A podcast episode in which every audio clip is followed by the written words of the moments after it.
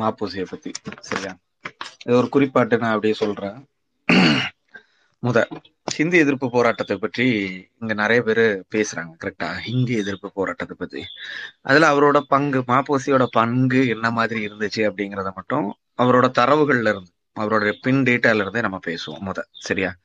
சரி, முத ஹிந்தி எதிர்ப்பு போராட்டம் தொடங்குது. தொடங்கும் போது அப்போராட்டத்தின் போது ஹிந்தி எதிர்ப்பு போராட்டம் வீரர்கள் எதிரான போராட்டத்தை ஒரு ஆண்டு முழுவதும் ஒரு ஆண்டு முழுவதும் இருங்க கேக்குதா ஓகே ஒரு ஆண்டு முழுவதும் ஹிந்தி ஆதரவு தேடி ராஜாஜி ஆட்சியில் ஆதரவு தேடி போராட்டம் நடத்தியவர் தான் மாப்பூசி. ஹிந்தி எதிர்ப்பு போராட்டத்துல ராஜாஜியின் ஆதரவை தேடி போராட்டம் நடத்தியவர் தான் மாப்பூசி. ஹிந்தி எதிர்ப்புகள்ல ராஜாஜியோட சேர்ந்துட்டு ஹிந்தி வேணும் அப்படிங்கிறதுக்காக ஆர்ப்பாட்டம் நடத்தியவர். அதை மாப்போசியின் வாக்கு மூலமாகவே கூறலாம். அவரோட வாக்கு மூலம் கூட அதுதான் சொல்லுது. ஹிந்தி எதிர்ப்பானது தமிழ் மொழியை, இது மாப்போசி சொல்றது சரியா, ஹிந்தி எதிர்ப்பானது தமிழ் மொழியை காப்பாற்றுவதற்காக அல்லாமல் தேச விடுதலை ஆஹ் விடுதலைக்கு பாடுபட்டு வந்த ஒரே அமைப்பாக காங்கிரஸ் கட்சிக்காக அப்போதைய தேர்தல் தேர்தலில் படுதோல்வி அடைகின்ற ஜஸ்டிஸ் கட்சிக்கு ஆஹ் புத்துயிர் அளிப்பதற்காகவுமே நடைபெறுகிறது என்று நான் கருதுகிறேன். அவர் சொல்றாரு, அதாவது ஹிந்தி எதிர்ப்பு போராட்டம் எதுக்காக நடத்துறாங்க அப்படின்னா காங்கிரஸை தோற்கடிக்கணும் அப்படிங்கிற ஒரே காரணத்துக்காக தான் நடத்துறாங்க, வேற எதுக்குமே இல்லை. ஊர்வலங்களை நடத்தினேன் மற்றும் ஆஹ் மற்றும் ஆஹ் வட்டந்தோறும் அமைந்திருந்த காங்கிரஸ் கமிட்டிகள் தேச மன்றங்கள் சார்பிலும் கூட்டங்களும் ஊர்வலங்களும் நடத்தி ஆஹ் தூ தூண்டுதலாக இருந்தேன். வட சென்னையை பொறுத்தவரையில் நான் தான் காங்கிரசின் பிரச்சார பீரங்கிகளாக அவர் தான் காங்கிரஸோட பிரச்சார பீரங்கி.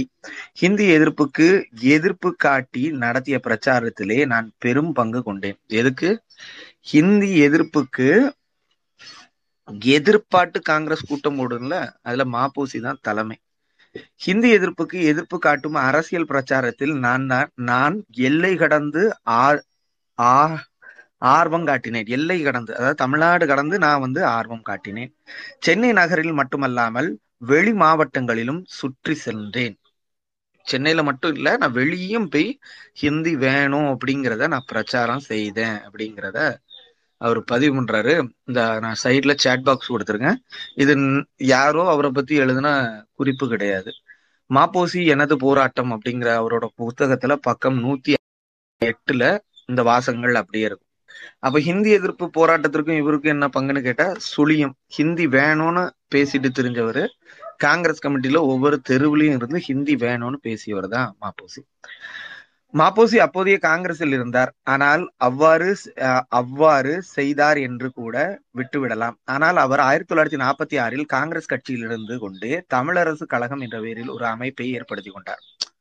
முதல் ஆயிரத்தி தொள்ளாயிரத்தி நாற்பத்தி ஆறு டைம், ஒருவேளை அந்த டைம்ல காங்கிரஸ்ல இருந்தார் அப்படிங்கறது கூட விட்டுரலாம். ஆயிரத்தி தொள்ளாயிரத்தி நாற்பத்தி ஆறுல அவர் என்னவா இருந்தாரு, காங்கிரஸ் கட்சியில இருந்து விலகி வந்து தமிழரசு கழகம் என்ற பெயரில் ஒரு தனி அமைப்பு தொடங்குறார் யார், மாப்போசி. இந்த தமிழரசு கழகத்திற்கு கொள்கை இந்திய ஒற்றுமை. இந்த தமிழரசு கழகத்தின் கொள்கை என்னன்னா இந்திய ஒற்றுமை, மாநில சுயாட்சி என்று அறிவித்து கொண்டார். முத மா இந்திய ஒற்றுமை அப்படிங்கிற ஒரு கொள்கை, ரெண்டாவது மாநில சுயாட்சி. இது எப்ப சொல்றாரு, ஆயிரத்தி தொள்ளாயிரத்தி நாற்பத்தி ஆறுல சுதந்திரம் கிடைக்கல சரியா. முதல் நாற்பது இங்க நிறைய பேரு கிறுக்கன மாதிரி நாடு கட்டிட்டு இருந்தாங்க, அதெல்லாம் மாப்போசிக்கு பிடிக்காது. அவருக்கு ஒரே ஒரு நான் ஸ்கூல் போனோம், ஒரே ஒரு விஷயம் சொல்லிட்டு போயிருந்தேன். அந்த காலத்துல ராமசாமி நாயக்கர் கூட காங்கிரஸ் கட்சிக்காரர் தான், பல போராட்டங்கள்ல அவர் கலந்துகிட்டாரு சரிங்களா. அத நீங்க வந்து அதையும் நீங்க வந்து சொல்லணும். வைக்கம் போராட்டமா இருக்கட்டும், எந்த போராட்டமா இருக்கட்டும், அவர் காங்கிரஸ் கட்சிக்காரராக தான் கலந்து கொண்டாரு. அந்த காலகட்டத்துல காங்கிரஸ்ல இருந்தாங்க. இல்ல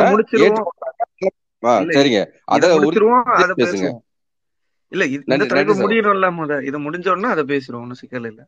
சரி சகோ, சரி சரி, நம்ம முத மாப்போசியை முடிச்சிருவோம், அதுக்கப்புறம் பெரியார போட்டு பேசலாம், ஒன்னும் சிக்கல் இல்ல. பெரியார பேசுறதுக்கு தான் எல்லாரும் நிறைய பேர் இருக்காங்களே, டேட்டாவோட ராமசாமி இல்ல பெரியார் தான் எனக்கு தெரியுது. சரி சரி, நான் இதை வாசி முடிச்சிடுறேன். இப்போ மாப்போசி வந்து சரி அவரோட ஆயிரத்தி தொள்ளாயிரத்தி நாற்பத்தி ஆறு சரியா, நாற்பத்தி ஆறுல ஆஹ் என்ன இருந்துச்சுன்னா இந்திய ஒற்றுமை, இந்திய ஒற்றுமை, இந்தியா ஒன்னா இருக்கணும் அப்படிங்கறதுதான் மாபோசியோட கொள்கை. மாநில சுயாட்சி அப்படிங்கறது அவரோட கொள்கையா இருந்தது. உண்மையில் இவர்களுடைய இயக்கம் திராவிட இயக்கத்திற்கு எதிராகவே தொடர்க்கப்பட்டதுதான்.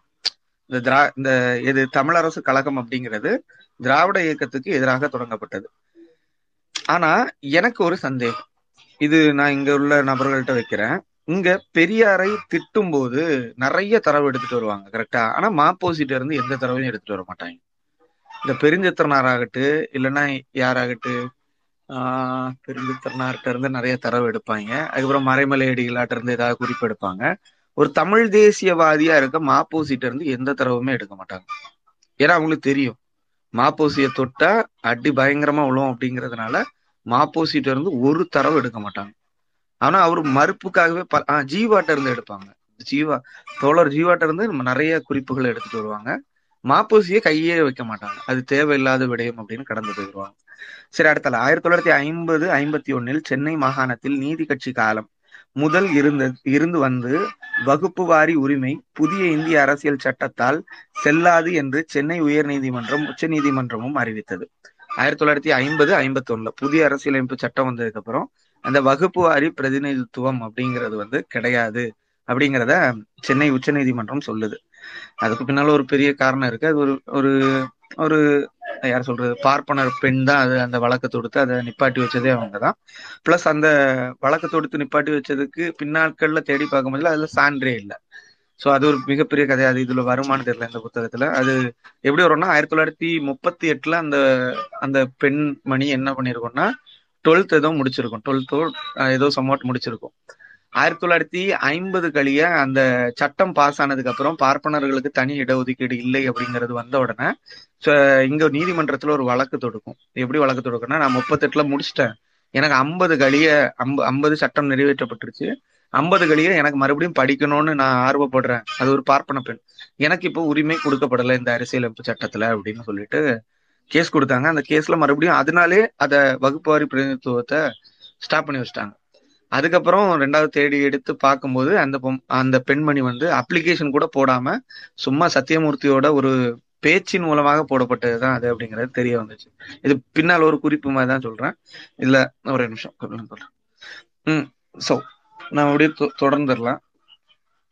ஆயிரத்தி தொள்ளாயிரத்தி ஐம்பது ஐம்பத்தி ஒன்றில் சென்னை மாகாணத்தில் நீதி கட்சி காலம் முதல் இருந்து வந்து புதிய இந்திய அரசியல் சட்டத்தினால் செல்லாது என்று சென்னை உயர் நீதிமன்றம் உச்ச நீதிமன்றமும் அறிவித்தது. த தமிழகம் எங்கும் மிகப்பெரிய போர்க்களமாக காட்சியளித்தது. வட மாநிலத்தில் இருந்து வந்த அமைச்சர்களுக்கு கோ போகுமிடமெல்லாம் கருப்பு வெடி காட்டப்பட்டது. அதன் விளைவாகவே நேரு அரசியல் சட்டத்தில் ஆயிரத்தி தொள்ளாயிரத்தி ஐம்பத்தி ஒன்று முதல் திருத்தங்களை கொண்டு வந்தார். அந்த கால க அந்த காலகட்டத்தில் மாப்போசியின் திட்டமிட்ட திராவிட இயக்க எதிர்ப்பு மாநாடுகளை கூட்டங்களையும் ஊர்வல மாநாடுகளையும் தோறும் தெருதோறும் நடத்தி வந்தார். அன் அன்றிலிருந்து காங்கிரஸ் அரசானது குமாரசாமி ராஜா தலைமையில் அரசு கூட வகுப்புரிமைக்கு ஆர்வமாக உச்ச நீதிமன்றத்தில் வாட வாதாடியது. ஆனால் பாப்பான் பாப்பான் பாதம் தாங்கிய மாப்போசி வகுப்பு வா வாரிக்கு ஆதரவாக ஒரு வா வார்த்தை கூட பேசியதில்லை. இந்த வகுப்பு வாரி பிரதிநிதித்துவம் அப்படின்லாம் இன்னைக்கு பேசுறாங்கல்ல, குறவருக்கு வேணும், வன்னியருக்கு வேணும் அப்படின்லாம் பேசுறாங்கல்ல, இந்த புரிதல் அந்த ஐம்பத்தி ஒண்ணுல இந்த புரிதல் அந்த வகுப்பு வாரி பிரதிநிதித்துவம் க அளிக்கப்பட்ட போது மாப்போசி அதை குறித்து ஒரு வார்த்தை கூட பேசினது கிடையாது. காங்கிரஸோட நேருவோட நிலைப்பாட்டை எதிர்த்து நின்றுட்டார், மாறாக எதிராக செயல்பட்டார். அந்த வகுப்பு வாரி பிரதிநிதித்துவத்திற்கு நேர் எதிராக செயல்பட்டவர் மாப்போசி. அதனால்தான் பார்ப்பனர்கள் நன்றாக அவருடைய தமிழரசு கட்சியில் உதவி செய்தார்கள். அதோ மாப்போசி அதுவும் மாப்போசி சொல்றாரு. எப்படி சொல்றாருன்னா, மாப்போசியோட குரல் இது, மாப்போசி சொல்றது. தொடர்ந்து ஓராண்டு காலமாக திராவிட இயக்க எதிர்ப்பு பிரச்சாரம் ஆஹ் புயற்காற்று புயற்காற்று வேகத்தில் தமிழ்நாடெங்கும் பரவியது. அவரு மாப்போசி சொல்றாரு, தொடர்ந்து ஓராண்டு காலமாக திராவிட இயக்க எதிர்ப்பு பிரச்சாரம் புயற்காற்று வேகத்தில் தமிழ்நாடெங்கும் பரவியது. தீக்காவுக்கு எதிராக தான் இயக்கம் தொடங்கப்பட்டது. யாரோட இயக்கம்? தமிழரசு கழகம் அப்படிங்கிற இயக்கம் திகாவுக்கு எதிராக தொடங்கப்பட்டது. என்றாலும் திமுகவுக்கு ஆஹ் திமுகவுக்கு விலக்காக இல்லை. திமுகவுக்கு விலக்கு. ஆனா கடைசியில திமுகல போய் சேர்ந்துட்டாரு, அது வேற விஷயம், அதை விட்டுருங்க. திகாவுக்கும் திமுகவுக்கும் இருந்த கொள்கை உடன்பாடு காரணமாக இந்த இரண்டையும் சேர்ந்து எதிர்ப்பு இயக்கம் நடத்தப்பட்டது. காங்கிரஸில் இருந்து இருந்த நில பிர பிரபுக்களும் தொழில் அதிபர்களும் திராவிட இயக்க எதிர்ப்பு இயக்கத்தை உருவாக்குவதில் அக்கறை காட்டினார்கள். அது யாரு சொல்றா? மாப்போசி தான் சொல்றாரு. மாப்போசி தனது போராட்டம் எனது போராட்டம் அப்படிங்கிற புத்தகத்துல பக்கம் ஐநூத்தி அறுபத்தி அஞ்சுல இதை சொல்றாரு. அப்ப காங்கிரஸ்காரன் திகாக்கும் திமுகக்கும் எதிராக போ ஒரு என்ன நடத்தணும், ஒரு இயக்கம் நடத்தணும் அப்படிங்கிறதுக்கு நிறைய இது பண்ணாங்க அப்படிங்கிறதையும் சொல்றாரு. தானும் அப்படி ஒரு இயக்கம் தான் நடத்தினேன் அப்படிங்கிறதையும் ஒரு பதிவு பண்றாரு. ஆயிரத்தி தொள்ளாயிரத்தி ஐம்பத்தி ஒன்றாம் ஆண்டில் திராவிட திராவிட இயக்க எதிர்ப்பு நடத்திய போது உடல் நிறைய நான் விய வியக்கத்தக்க வகையில் கூடுதலாக கூடுதலானது. ஆம், தொண்ணூறு பவுண்டில் இருந்து நூத்தி ப நூத்தி முப்பது பவுண்டாக அதிகரித்தது. காரணம் திராவிட இயக்க எதிர்ப்பு காரணமாக என் இதயத்தில் ஏற்பட்டிருந்த எழுச்சி அப்படிங்கிறார். அவர் என்ன சொல்றாருன்னா, ஆயிரத்தி தொள்ளாயிரத்தி ஐம்பத்தி ஒன்றுல திராவிட இயக்க எதிர்ப்பு காரணமாக நான் வந்து தொண்ணூறு பவுண்டுல இருந்து நூத்தி முப்பது பவுண்டா கூடிட்டு, அதாவது நான் எடை கூடியிருக்கேன் அப்படின்னு. காரணம் என்னன்னு மேல நான் அதுக்கு முந்தின பக்கத்துல சொல்லியிருப்பாரு மாப்போசி. அந்த காங்க திகாவையும் திமுகவையும் திட்டும் போது காங்கிரஸ்காரர்கள் நல்லா உதவி செய்தார்கள் அப்படின்னு. இது நான் சொன்ன அந்த தொண்ணூறு பவுண்டு நூத்தி முப்பது க பவுண்டு வந்து மாப்போசியின் போராட்டம் பக்கம் எழுநூத்தி தொண்ணூத்தி ரெண்டுல வரும். அடுத்தது, பார்ப்பனர்களுக்கும் காங்கிரஸில் இருந்து பணக்காரர்களும் மாப்போசியை அந்த அளவு கவனித்தார்கள் அப்படின்னு சொல்றாரு. சோ இந்த அந்த தொண்ணூறுல இருந்து நூத்தி முப்பது பவுண்ட் வர்றதுக்கு பார்ப்பனர்களும் காங்கிரஸில் இருந்த பண்ணையார்களும் மாப்போசி அந்த அளவு கவனித்தார்கள். ஆயிரத்தி தொள்ளாயிரத்தி ஐம்பத்தி ரெண்டில் தந்தை பெரியார் அவர்கள் ஆகஸ்ட் ஒன்றா ஒன்றில் ரயில் நிலையங்களில் இருந்து ஹிந்தி எழுத்துக்கு தார்பூசி அளிக்கும் போராட்டத்தை நடத்தினார். மாப்போசி தனது தமிழரசு கழக அஹ் தமிழரசு கழகத்தினரை அனுப்பி மன்னனை கொண்டு போய் பூசி தாரை அளித்து இந்தி எழுத்துக்கள் தெரியும்படி செய்தார். இச்செய்தியை பதிமூன்று பத்து ஐம்பத்தி ரெண்டு விடுதலையில் குத்தூசி குருசாமி பதிவு செய்துள்ளார். விடுதலையில அந்த குறிப்பு இருக்கு. சரி, ஆயிரத்தி தொள்ளாயிரத்தி ஐம்பத்தி மூன்று ஜூன் மாதத்தில் ராஜாஜி குலக்கல்வி திட்டத்தை கொண்டு வந்த போது அதை ஆதரித்து ஊர்வலம் ஊரூராக அவருடைய தமிழரசு கழகம் சார்பில் பிரச்சாரம் செய்து வந்தார். எதை? குலக்கல்வி திட்டத்தை. அதுக்கு வந்து குலக்கல்வி இல்ல, இப்போ ஒரு நியூ எஜுகேஷன் பாலிசின்னு தான் அதுக்கு பேரு, குலக்கல்வி திட்டம்லாம் கிடையாது. ஆனா அதுல காலையில வர என்ன செய்யணும், படிக்கணும், மதியத்துக்கு மேல அப்பம் பாக்குற வேலையை பார்க்கணும் அப்படிங்கிற ஒரு இது வந்ததுனால அதோட பேரா குலக்கல்வி திட்டம் அப்படிங்கிற மாதிரி வைக்கிறாங்க. ஐம்பத்தி மூணுல ராஜாஜி கொண்டு வந்த குலக்கல்வி திட்டம் வந்து இங்க வரும்போது அதை ஆதரித்து ஊரூராமாக பிரச்சாரம் செய்தார் அப்படிங்கிறது தான் குறிப்பு. மாவட்டம் தோறும் குலக்கல்வி திட்டத்தை ஆதரவு மாநாடு நடத்தி வந்தார் யார்? மாப்போசி. சட்ட மேலவையில் இருபத்தி எட்டு ஏழு ஆயிரத்தி தொள்ளாயிரத்தி ஐம்பத்தி மூன்றில் குலக்கல்வி திட்டத்தை வரவேற்று நீண்ட உரையாற்றினார். அந்த குறிப்பு எடுத்து பார்த்தா தெரியும். சட்டசபையில இருபத்தி எட்டு ஏழு ஆயிரத்தி தொள்ளாயிரத்தி ஐம்பத்தி மூன்றில் குலக்கல்வி திட்டத்தை வரவேற்று நீண்ட உரையாடினார். தமிழ்நாட்டில் திராவிடர் கழகம் திராவிட முன்னேற்ற கழகம் இரண்டுமே ராஜாஜியின் குலக்கல்வி திட்டத்தை எதிர்த்து தீர்மா தீவிரமாக போராடி வந்தபோது காங்கிரஸ் கட்சியினரும் காமராஜர் காமராஜர் தலைமையில் ராஜாஜிக்கு எதிர்ப்பு தெரிவித்தனர். காமராஜர் கூட எதிர்ப்பு தெரிவிக்கிறாரு, சரியா? காங்கிரஸ்ல இருந்தாலும் காமராஜர் எதிர்ப்பு தெரிவிக்கிறாரு. இந்திய பொது உடைமை கட்சிகள் எதிர்த்து தமிழ்நாட்டு இளைஞர்களின் எதிர்காலத்தை பாழடிக்கும் இந்த அரை அரை நாள் படி படிப்பு மீதி அரை நாள் பெற்றோரின் தொழிலை செய்ய வேண்டும் என்று ராஜாஜியின் பார்ப்பன திட்டத்தை தமிழகத்தில் ஆதரித்த ஒரே கட்சி பார்ப்பன பாத தாங்கிய பார்ப்பன பாதம் தாங்கிய மாப்போசியின் தமிழரசு கட்சி தான். இது என்ன தொடக்கத்துல, அதாவது ராஜாஜியோட அந்த குலக்கல்வி திட்டத்தை தமிழகம் எங்கும் எல்லா கட்சியும், திகால இருந்து திமுகல இருந்து கம்யூனிஸ்ட்ல இருந்து இந்த பெட்டி கட்சி இருக்கும்ல, அது கூட அந்த குலக்கல்வி திட்டத்தை எதிர்க்குது. எப்படி எதிர்க்குது? பாதி நேரம் படிக்கணும், மீதி நேரம் அப்பம் பாக்குற வேலையை பார்க்கணும் அப்படிங்கிற திட்டத்தை எல்லாரும் எதிர்க்கிறாங்க. ஒரே ஒரு கட்சி மட்டும்தான் ஆதரிக்குது, அது மாப்போசியோட தமிழரசு கழகம் மட்டும்தான். தமிழகத்தில் குலக்கல்வி திட்டத்தை எதிர்த்து போராடி போராட்டம் நடத்திய நடத்திய போது மாப்போசி வடக்கெல்லை போராட்டத்தை நடத்தினார். உண்மையில் போராட்டத்தின் தலை த தளபதி திருத்தணி கே விநாயகம்தான். அவரை பத்தி யாரும் பேச மாட்டாங்க. விநாயகம் வடக்கல்லை போராட்டத்துல விநாயகமும் சரி கணேசனும் சரி இந்த ரெண்டு பேரோட பங்கு மகத்தானது. ஆனா ரெண்டு பேரை பத்தியும் யாரும் பேச எங்க தயாராக இல்லை. அது குறிப்பா சொல்றேன், அவர்களோட போராட்டம் வரலாறு உண்மையிலே படிக்க வேண்டியது. விநாயகமும் கணேசனும் உண்டு அதுல. வடக்கெல்லையில தெற்கெல்லையில பேசுறதுக்கு ஆளே கிடையாது இல்ல. தெற்கெல்லை நேசமணியை பத்தியோ இல்லைன்னா குஞ்சன் நாடாரை பத்தியோ இல்ல ரசாக்கை பத்தியோ யாரும் பேசுறதுக்கெல்லாம் ஆள் கிடையாது தெற்கெல்லையில. சரி, அதை விட்டுருங்க. அவரோட பாத்திரம் மிக மகத்தானது. யார்? விநாயகத்தோட பாத்திரம் வடக்கெல்லையில. அவருடைய பகு ஆஹ் பகுதி பா ஆஹ் பாதிக்கப்பட்டதால் அவர் அப்பகுதி இளைஞர்களை திரட்டி போராடினார். மாப்போசி அன்றைய முதல்வர் ராஜாஜிக்கு ஆஹ் வேண்டப்பட்டவர் என்பதால் வடக்கெல்லை பாதுகாப்பு குழு போராட்ட போராட்ட குழு தலைவராக மாப்போசியை விநாயகம் நியமித்தார். விநாயகம் வந்து யாரை நியமிக்கிறார்? விநாயகம் தான் நியமிக்கிறார். யார? மாப்போசிய. ஏன் அப்படின்னா மாப்போசி வந்து ராஜாஜிக்கு வேண்டப்பட்ட ஆளு. சோ நம்ம சொல்ற கோரிக்கை வந்து ராஜாஜிக்கு போயிரும், ராஜாஜி காதுல போய் கேட்டுரும் அப்படிங்கிறதுக்காக வடக்கெல்லை போராட்ட குழுவோட தலைமை ப முக்கியமான பொறுப்புல யார விடுறாங்கன்னா மாப்போசிய விநாயகம் தான் விடுறாரு. எல்லா கட்சியும் சேர்ந்தவர்கள் அப்போராட்டத்தில் கலந்து கொண்டார்கள். கே விநாயகம் அப்போது ஆஹ் பிரஜா சோசியலிஸ்ட் கட்சி சட்டமன்ற உறுப்பினராக எதிர்கட்சியில் இருந்தார். அதாவது காங்கிரஸோட எதிர்கட்சியாட்டு பிரஜா சோசியலிஸ்ட் கட்சியோட ஆஹ் உறுப்பினராட்டு சட்டமன்ற உறுப்பினராட்டு இருக்காரு, எதிர்கட்சியில இருக்காரு. யார்? விநாயகம். மாப்போசியின் தமிழரசு கழகத்தில் ஒன்று தமிழக தமிழரசு கழகத்தை கலைக்க வேண்டும் அல்லது பதினைந்து நாட்களுக்குள் காங்கிரஸை விட்டு வெளியேற வேண்டும் என்று தமிழ்நாடு காங்கிரஸ் கமிட்டி பதினெட்டு ஏழு ஆயிரத்தி தொள்ளாயிரத்தி ஐம்பத்தி நாலில் தீர்மானம் நிறைவேற்றியது. இவன் நல்லா பாத்துங்க, நாற்பத்தி ஆறுல தமிழரசு கழக கழகம் தொடங்குது. கிட்டத்தட்ட நாற்பத்தி ஆறு எக்ஸாக்டா நாற்பத்தி ஆறுல தமிழரசு கழகம் ஒரு இயக்கம் தொடங்கப்படுது. கரெக்டா? ஒரு இயக்கம் தொடங்கப்படுது, இல்ல ஒரு கட்சி தொடங்கப்படுது. ஆனா அவர் ஐம்பத்தி நாலு வரைக்கும் காங்கிரஸ்ல தான் உறுப்பினர். ஐம்பத்தி நாலு வரைக்கும் காங்கிரஸ்ல தான் உறுப்பினர். நாற்பத்தி ஆறுல நாற்பத்தி கழகத்தை தொடங்கின மாப்போசி கிட்டத்தட்ட பத்து எட்டு ஆண்டுகளாக தனி இயக்கம் நடத்திட்டு இருக்க மாப்போசி காங்கிரஸை விட்டு அடிப்படை உறுப்பினர்ல இருந்து விலகவே இல்லை.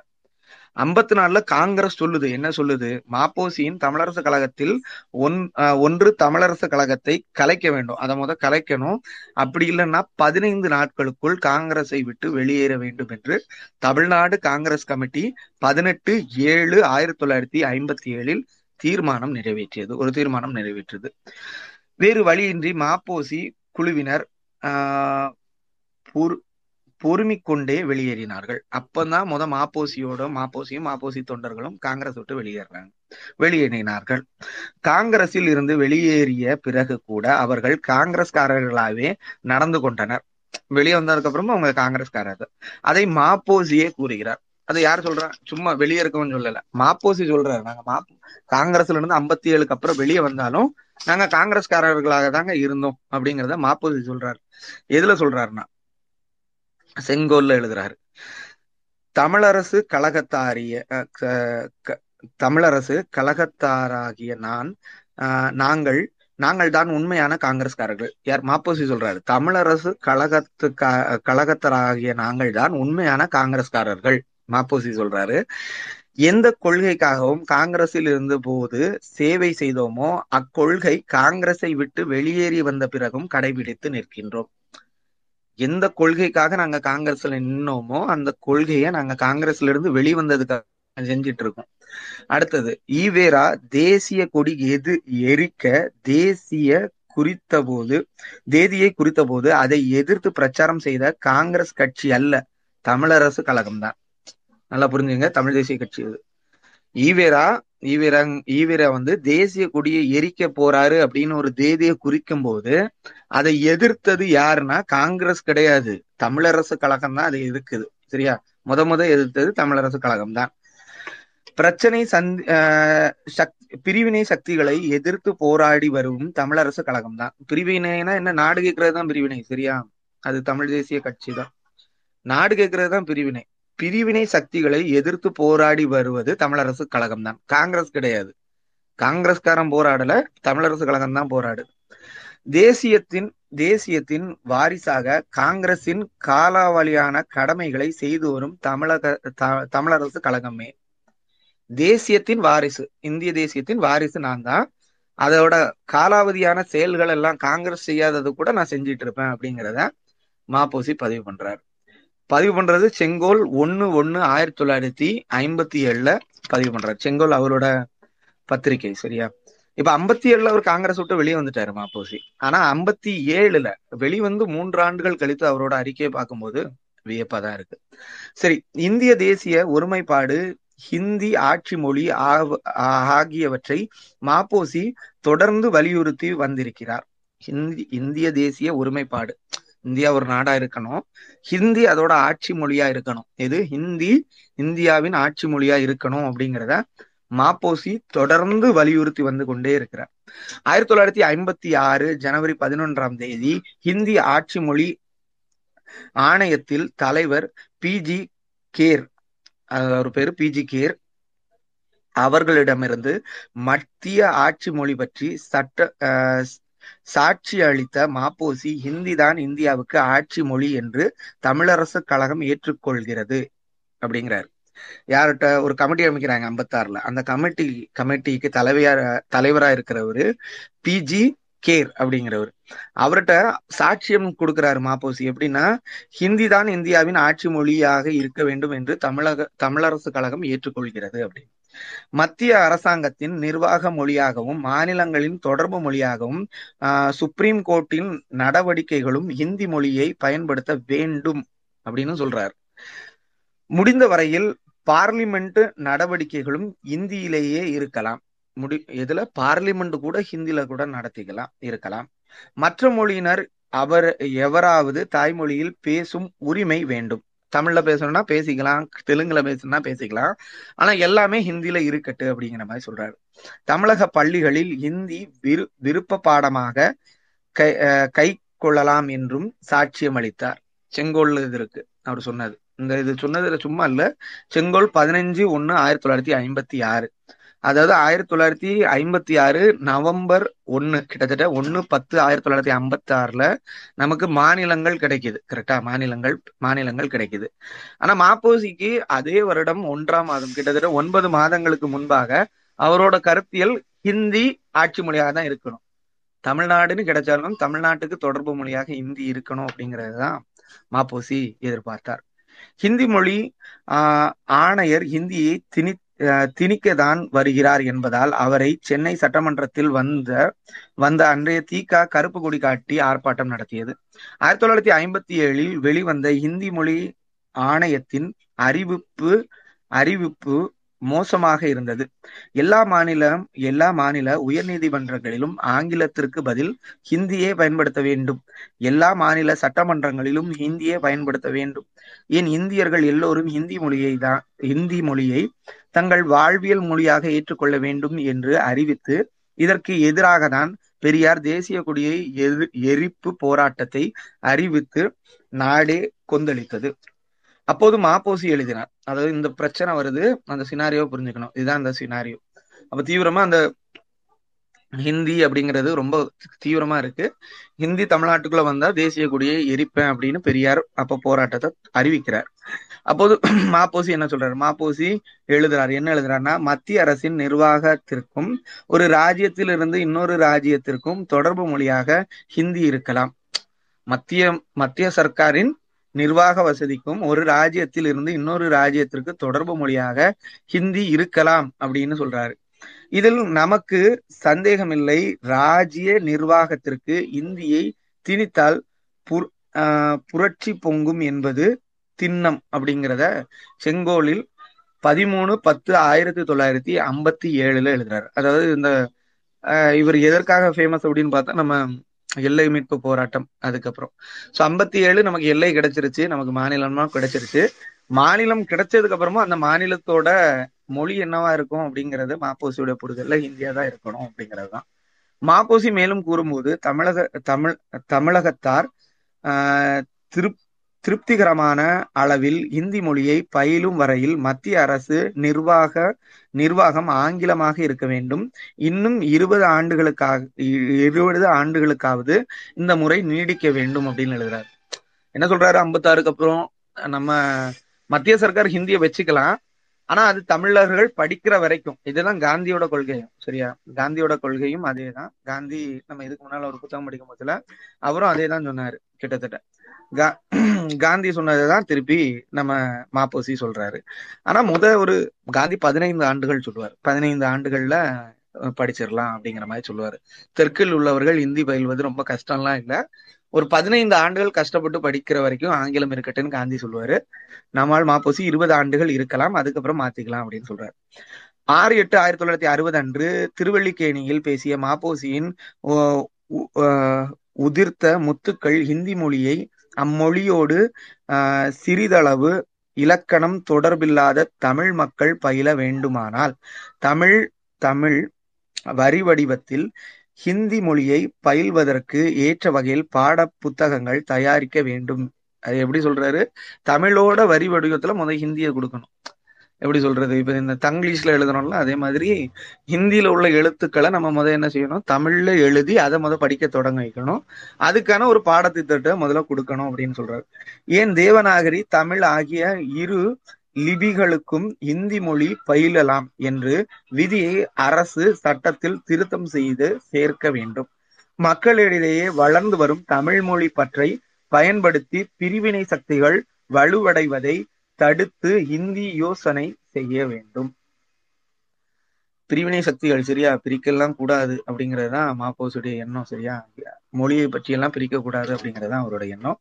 வாழ்க ஒரு எண்ணம். செங்கோல் பதினாலு எட்டு ஆயிரத்தி தொள்ளாயிரத்தி அறுபதுல நான் சொன்னது இருக்கு. அதுல ஹிந்தி மொழியை பற்றி எடுத்து ஹிந்தி மொழி பற்றி ஆய பதினாலு பத்து ஆயிரத்தி தொள்ளாயிரத்தி அறுபத்தி ரெண்டில் செங்கோல் இதழில் தலையங்கம் எழுதிய மாப்போசி ஹிந்தி மொழி கட்டாய பாடமாக வலியுறுத்தினார்.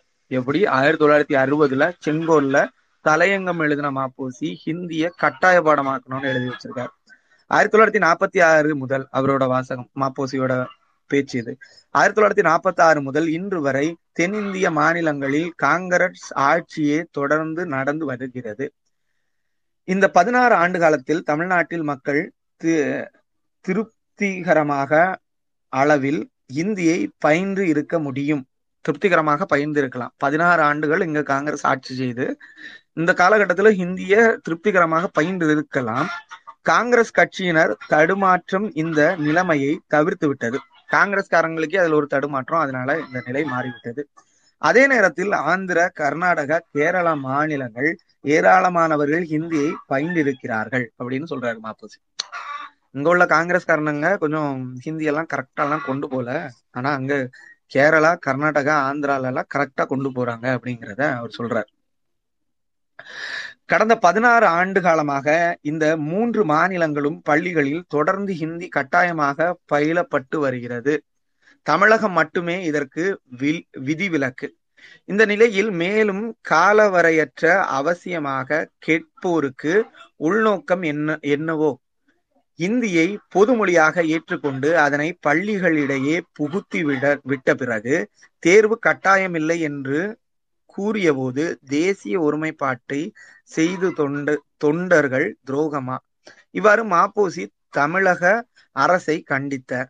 ஹிந்தி மொழி தேர்வு ஆஹ் ஹிந்தி மொழி ஹிந்தி மொழி தேர்வுக்குரிய பாடமாக மொழியாக இருக்க வேண்டும் என்று வற்புறுத்தினார். அவர்தான் இன்றைய தமிழ் தேசிய பேசுவோர் தலைவராவார்.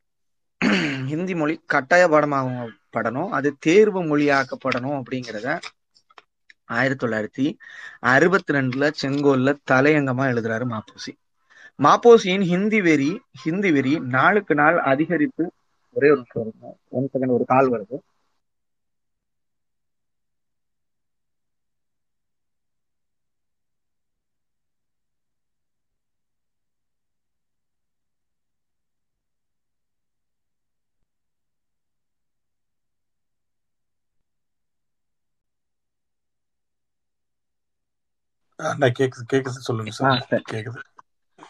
அடுத்து மாப்போசியின் மாப்போசியின் இந்தி வெறி நாளுக்கு நாள் அதிகரம் அதிக அதிகமாகியது. தமிழக அரசு உயர்நிலை பள்ளிகளிலும் மேல் மூன்று படிவங்களிலும் ஹிந்தி மொழியை கட்டாய பாடமாக ஆஹ் பாடமாக செய்திருக்கிறது. இப்படி கட்டாய பாடமாக செய்துவிட்டு குறைந்தபட்சம் மதிப்பெண் கூட வாங்க தகுதி இல்லை என்று சொன்னால் ஹிந்தியை எவன் படிப்பான்? மாணவர்கள் விடைத்தாளிலேயே விடை எழுதாமலேயே தேர்வு தேர்வர்கள் முகத்தில் வீசி எறிந்துவிட்டு வருவார்கள். அப்படி செய்ப செய்பவர்கள் அவ்வளவு பெரிய அஹ் அவ்வளவு பேர் யார் அறிவார் அப்படிங்கிறார். சோ இதோட கண்டென்ட் என்ன சிம்பிளா சொல்லணும்னா, ஹிந்தி இருக்கு ஆனா கட்டாய பாடமா இல்லை. கரெக்டா, கட்டாய பாடமா இல்லைன்னா எவன் பரிச்சையை ஒழுங்கா எழுதுவான், எவன் ஹிந்தி படிப்பான்?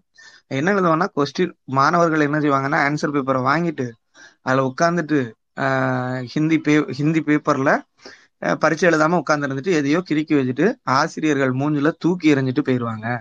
சோ அது ஒரு இது இல்லை அப்படிங்கிற மாதிரி பேசுவார் மாப்போசி. ஹிந்தி தான் இந்தியாவின் ஆட்சி மொழி என்று ஏற்றுக்கொண்டு விட்ட பிறகு தமிழரசு கழகம் இக்கொள்கையை ஏற்றுக்கொண்டுள்ளது. தமிழரசு கழகம் மாப்போசியோடது. ஹிந்தி தான் இந்தியாவின் ஆட்சி மொழி என்று ஏற்றுக்கொண்டு விட்ட பிறகு தமிழரசு கழகம் இக்கொள்கையை ஏற்றுக்கொண்டுள்ளது. அரசியலில் அரசியலில் நானும் ஒழுக்கமும் இருந்தால் இந்த மொழியை படிக்க வேண்டும் என்று மக்களை தூண்ட வேண்டும் மாப்போசி சொல்றார். இந்த கடமை இந்த கடமையை செய்ய காங்கிரஸ் மறுக்கிறது. காங்கிரஸ்காரன் கூட செய்யல அதை, சரியா? காங்கிரஸ்காரன் அதை செய்யல. தமிழரசு கழகம் அதை செய்ய தூண்டுகிறது. இதை ஹிந்தியை படிக்கிறதுக்கு காங்கிரஸ்காரன் கூட அதை கட்டாயம் படிக்கணும்னு சொல்லல. ஆனா நான் சொல்றேன் ஹிந்தியை கட்டாயம் படிக்கணும், என்னோட கழகம் சொல்லுது ஹிந்தியை கட்டாயம் படிக்கணும். தனித்தமிழ்நாடு கோரும் இந்திய இந்தியை அடியோடு தனித்தமிழ்நாடு கோருவோர் ஹிந்தியை அடியோடு வெறுக்கலாம். யாரு? தனித்தமிழ்நாடு கோருவோர் ஹிந்தியை அடியோடு வெறுக்கலாம். அவர்கள் நிலை வேறு, அவங்களோட நிலை வேறு. இந்தியாவில் ஆஹ் ஐக்கியத்தை ஏற்படுத்து ஏற்படுத்துவர்களாகிய நாம் ஹிந்தியை அடியோடு புறக்கணிக்க முடியாது மாப்போசி சொல்றார். தமிழக மக்கள் ஹிந்தி பய பயிலத்தான் வேண்டும் தமிழக மக்கள் ஹிந்தி பயிலத்தான் வேண்டும். குறைந்தபட்சம் தேர்வுக்குரிய மதிப்பெண் பெற வேண்டும் என்ற நிலையில் பாடத்தில் ஹிந்தி இடம்பெற வேண்டும். இவ்வளவும் மாப்போசி சொல்லியது. மேல இருந்து கீழே வர இது எங்க இருக்குன்னா செங்கோல் மூணு மூணு ஆயிரத்தி தொள்ளாயிரத்தி அறுபத்தி மூன்றுல பதிவாயிருக்கு. இவ்வளவு மோசமாக ஹிந்தி வெறியர் மாப்போசி மாப்போசியைத்தான் இன்று தமிழ் தேசிய தலைவராக போற்றப்படுகிறார். திமுக ஆயிரத்தி தொள்ளாயிரத்தி அறுபத்தி மூன்றில் இந்திய அரசியல் சட்டத்தில் இடம்பெற்ற பதினாலு மொழியையும் மத்திய ஆட்சி மொழியாக்க வேண்டும் என்ற கோரிக்கையை வைத்து அரசியல் சட்டத்தில் பதினேழாவது பிரிவை எரிக்கும் போராட்டத்தை நடத்தியது. அண்ணா உட்பட்ட அண்ணா உட்பட்ட சட்டத்தை எரித்தோர் சிறை தண்டனை கிடைத்தது. அண்ணாவுக்கும் கிடைச்சது ஆறு மாதம் சிறை தண்டனை. மாப்போசிக்கு உண்மையான தமிழ் பற்று இருக்குமா இருக்குமேயானால் இந்த போராட்டத்தை வரவேற்று இருக்க வேண்டும், வாழ்த்தி இருக்க வேண்டும். ஏன்னா தமிழ் மொழி இருக்குல்ல அதுல, அதனால வாழ்த்தி இருக்கணும். டெல்லியில் தமிழுக்கு உரிமை கேட்டு போராட்டம் இது. டெல்லியில தமிழுக்காக நடத்தப்பட்ட போராட்டம் அது. ஆனால் மாப்போசி இதை கண் கண்டித்து எழுதினார். இத அரசியலமைப்பு சட்டத்தை கண்டித்து எழுதுறார். எப்படி எழுதுறாருன்னா, திமுகவினர் மொழி போர் இந்தி எதிர்ப்பன்று, இன்ப தமிழ் எதிர்ப்பே. பதினாலு மொழிகளை மத்தியில் ஆட்சி மொழியாக்க முடியும் முடியுமா அவர் கேக்குறாரு. பதினாலு மொழிய மத்தியில ஆட்சி மொழியாக்க முடியுமா? மத்தியில் தமிழை ஆட்சி மொழியாக்க வேண்டும் என்று கோரிக்கை கோரிக்கை அல்ல, அது வெறும் கூச்சல் அப்படிங்கிறாரு. செங்கோல் இருபத்தெட்டு ஏழு இருபத்தெட்டு ரெண்டு ஆயிரத்தி தொள்ளாயிரத்தி அறுபத்தி மூன்று அரசியல் சட்டத்தை திருத்தாதது தவறு தவறென்றால் தீயிட்டு எரிப்பதா சரி எரிப்பது சரியோ? அண்ணாவின் படத்தை எரித்தால் சும்மா இருப்பார்களோ அப்படின்னு சொல்லிட்டு செங்கோலில் ரெண்டு ரெண்டு ஆயிரத்தி தொள்ளாயிரத்தி அறுபத்தி நாலு ஹிந்தி ஒழிய ஒழிக்க என்று கூறுவது அறியாமை ஆண் ஆணவமாகும் மாப்போசி செங்கோல் எட்டு எட்டு ஆயிரத்தி தொள்ளாயிரத்தி அறுபத்தி மூன்று ஹிந்தியை எரிக்கிறது ஹிந்தியை ஒழிக்கிறது அப்படிங்கிறது வந்து அறியாமையின் உச்சகட்டம். மத்தியில் அரசியல் சட்டத்தில் உள்ள பதினாலு மொழி பதினாலு மொழியை ஆட்சி மொழியாக்க வேண்டும் என்பது உங் உங்கள் பதில் என்ன என்று ஒரு கூட்டத்தில் அஹ் சம்பத் பேசினார். மாப்போசி யோக்கியமான அரசியல்வாதியாக இருந்தால் பதில் சொல்லி இருக்க வேண்டும். ஆனால் மாப்போசியோ சந்து முனையில் நின்று கொண்டு சவால் விடுகிறார். திரு சம்பத் மாப்போசி சொல்றாரு, சந்து முனையில் இருந்து சவால் விடுகிறார் சம்பத். பதினாலு மொழி கோரிக்கை பற்றி நான் பதில் சொல்ல வேண்டுமா? ஆரோக்கியமான அரசியல்வாதியாக இருந்தால் தன் அப்பாவிடம் அப்பாவிடம் இதை கேட் கேட்காதது ஏன் என்று மழுப்பிவிட்டு பதில் சொன்னார் செங்கோனு. சரியா, அவங்க அப்பாட்ட போய் கேட்கணும். சரியா, சம்பத்து ஜனவரி இருபத்தி ஆறுக்கு பிறகு ஜனவரி இருபத்தி ஆறுக்கு பிறகு மொழி பிரச்சனை மாறுதல் நாடாளுமன்றத்தில் ஹிந்தியில் நடக்கும். டெல்லி உயர் நீதிமன்றத்தில் நிர்வாக மொழியாக இந்தி வரும். சென்னை உயர் நீதிமன்றத்தில் நிர்வாகம் நீடிக்கும். நாள் நாளடைவில் அதை அகற்றி ஹிந்தி வந்து அங்கு அமரும் அப்படிங்கிறத செங்கோல் இருபத்தி மூணு எட்டு ஆயிரத்தி தொள்ளாயிரத்தி அறுபத்தி நாலுல மாப்போசி சொல்றார். என்ன சொல்றாரு, இப்பெல்லாம் கொஞ்சம் இங்கிலீஷ் இருக்கும், கொஞ்சம் பொறுத்துங்க. நாளடைவுல அங்க பாராளுமன்றத்திலயும் இருக்காது, ச உயர் நீதிமன்றத்திலயும் இருக்காது, சட்டசபையிலயும் எந்த ஆங்கிலம்லாம் இருக்காது, பயப்படாதீங்க ஹிந்தி வந்துடும் அப்படின்னு. ஆங்கில ஆதிக்கத்தை அழித்தே தீர்வேன். ஆய்ந்த ஐந்து ஆண்டுகள் மட்டும் வாழ எனக்கு இறைவன் அருள் புரியட்டும். ஹிந்தி மொழி பேசாத மக்கள் விரும்பும் வரை ஆங்கிலம் மத்தியில் நீடிக்க வேண்டும். இதெல்லாம் மாப்போசி சொல்றாரு, மாப்போசியோட கோட்ஸ் இதெல்லாம். மேற்சொல்ல இரண்டு கருத்தும் ஒரே இதழில் செங்கோலில் இருபத்தி ஒன்னு நாலு ஆயிரத்தி தொள்ளாயிரத்தி அறுபத்தி மூன்றில் வெ வெவ்வேறு பக்கங்களில் அவர் எழுதியுள்ளார். ஒரே நாளிதழில் எப்படி எழுத சொல்றாருன்னா, ஆங்கில ஆதிக்கத்தை அழித்தே தீர்வேன். ஆங்கில ஆதிக்கம்னா என்ன சொல்றது, அந்த இங்கிலீஷ்ல இருக்க மோகம், அதை அழித்தே தீர்வேன். ஐந்து ஆண்டுகள் மட்டும் வாழ எனக்கு இறைவன் அருள் புரிந்தாள் அப்படின்னு சொல்றாரு. இன்னும் அஞ்சு ஆண்டுகள் மட்டும் நான் உயிரோட இருந்துட்டேன்னா ஆங்கிலத்துக்கு மேல இருக்க மோகத்தை அழிச்சு அழிச்சிருவேன் அப்படின்னு சொல்றாரு. அடுத்து அதே பக்கம் அதே அதே நாளிதழ்ல ஒரு ஐந்து பக்கம் தாண்டி ஹிந்தி மொழி பேசாத மக்கள் விரும் விரும்பும் வரை ஆங்கிலம் மத்தியில் நீடிக்கலாம் அப்படின்னு சொல்றாரு. இதுல எது லாஜிக்னு எனக்கு தெரியல. ஒண்ணு முத முரண், இல்லைன்னா ரெண்டாவது முரண். மத்திய ஆட்சியில் ஆங்கிலத்தை உடனடியாக அகற்றிவிட முடியாது என்பதை நம்மால் புரிந்து கொள்ள முடிகிறது. தவிர்க்க முடியாத அஹ் துயரமாக கருதி அதனை நாம் ஆதரிக்கு ஆதரவு செய்கிறோம். இது வந்து செங்கோல்ல ஒரு வருஷம் இப்ப சொன்னார்ல, ஆங்கிலத்தை நான் அஞ்சாண்டுல அழிச்சிருவேன், எனக்கு அஞ்சாண்டு மட்டும் கடவுள் வந்து கிருபை புரிஞ்சு உயிரோடு இருக்க விட்டா நான் ஆங்கிலத்தை அழிச்சிருவேன்னு சொன்ன அதே மாப்போசி ஒரு வருஷம் கழிச்சு என்ன சொல்றாருன்னா, மத்திய ஆட்சியில் காங்கிரஸ் ஆங்கிலத்தை உடனடியாக அகற்றிவிட முடியாது என்பதை நம்மால் புரிந்து கொள்ள முடிகிறது. தவிர்க்க முடியாத துயரமாக கருதி அதனை நாம் ஆதரி ஆதரவு செய்கிறோம். தவிர்க்கவே முடியாது, அதனால நான் அதை ஆதரவு தெரிவிக்கிறேன். அதே கருத்தை அண்ணா அண்ணா சொன்னால் கண்டிப்பது. லண்டன் பிபிசி தமிழ் தமிழோசைக்கு அண்ணா அளித்த செவ்வியல் பதினாலு மொழிகளில் ஆட்சி மொழியாக வர வரைவில் மத்தியில் ஆங்கிலம் நீடிக்க வேண்டும் என்றார்.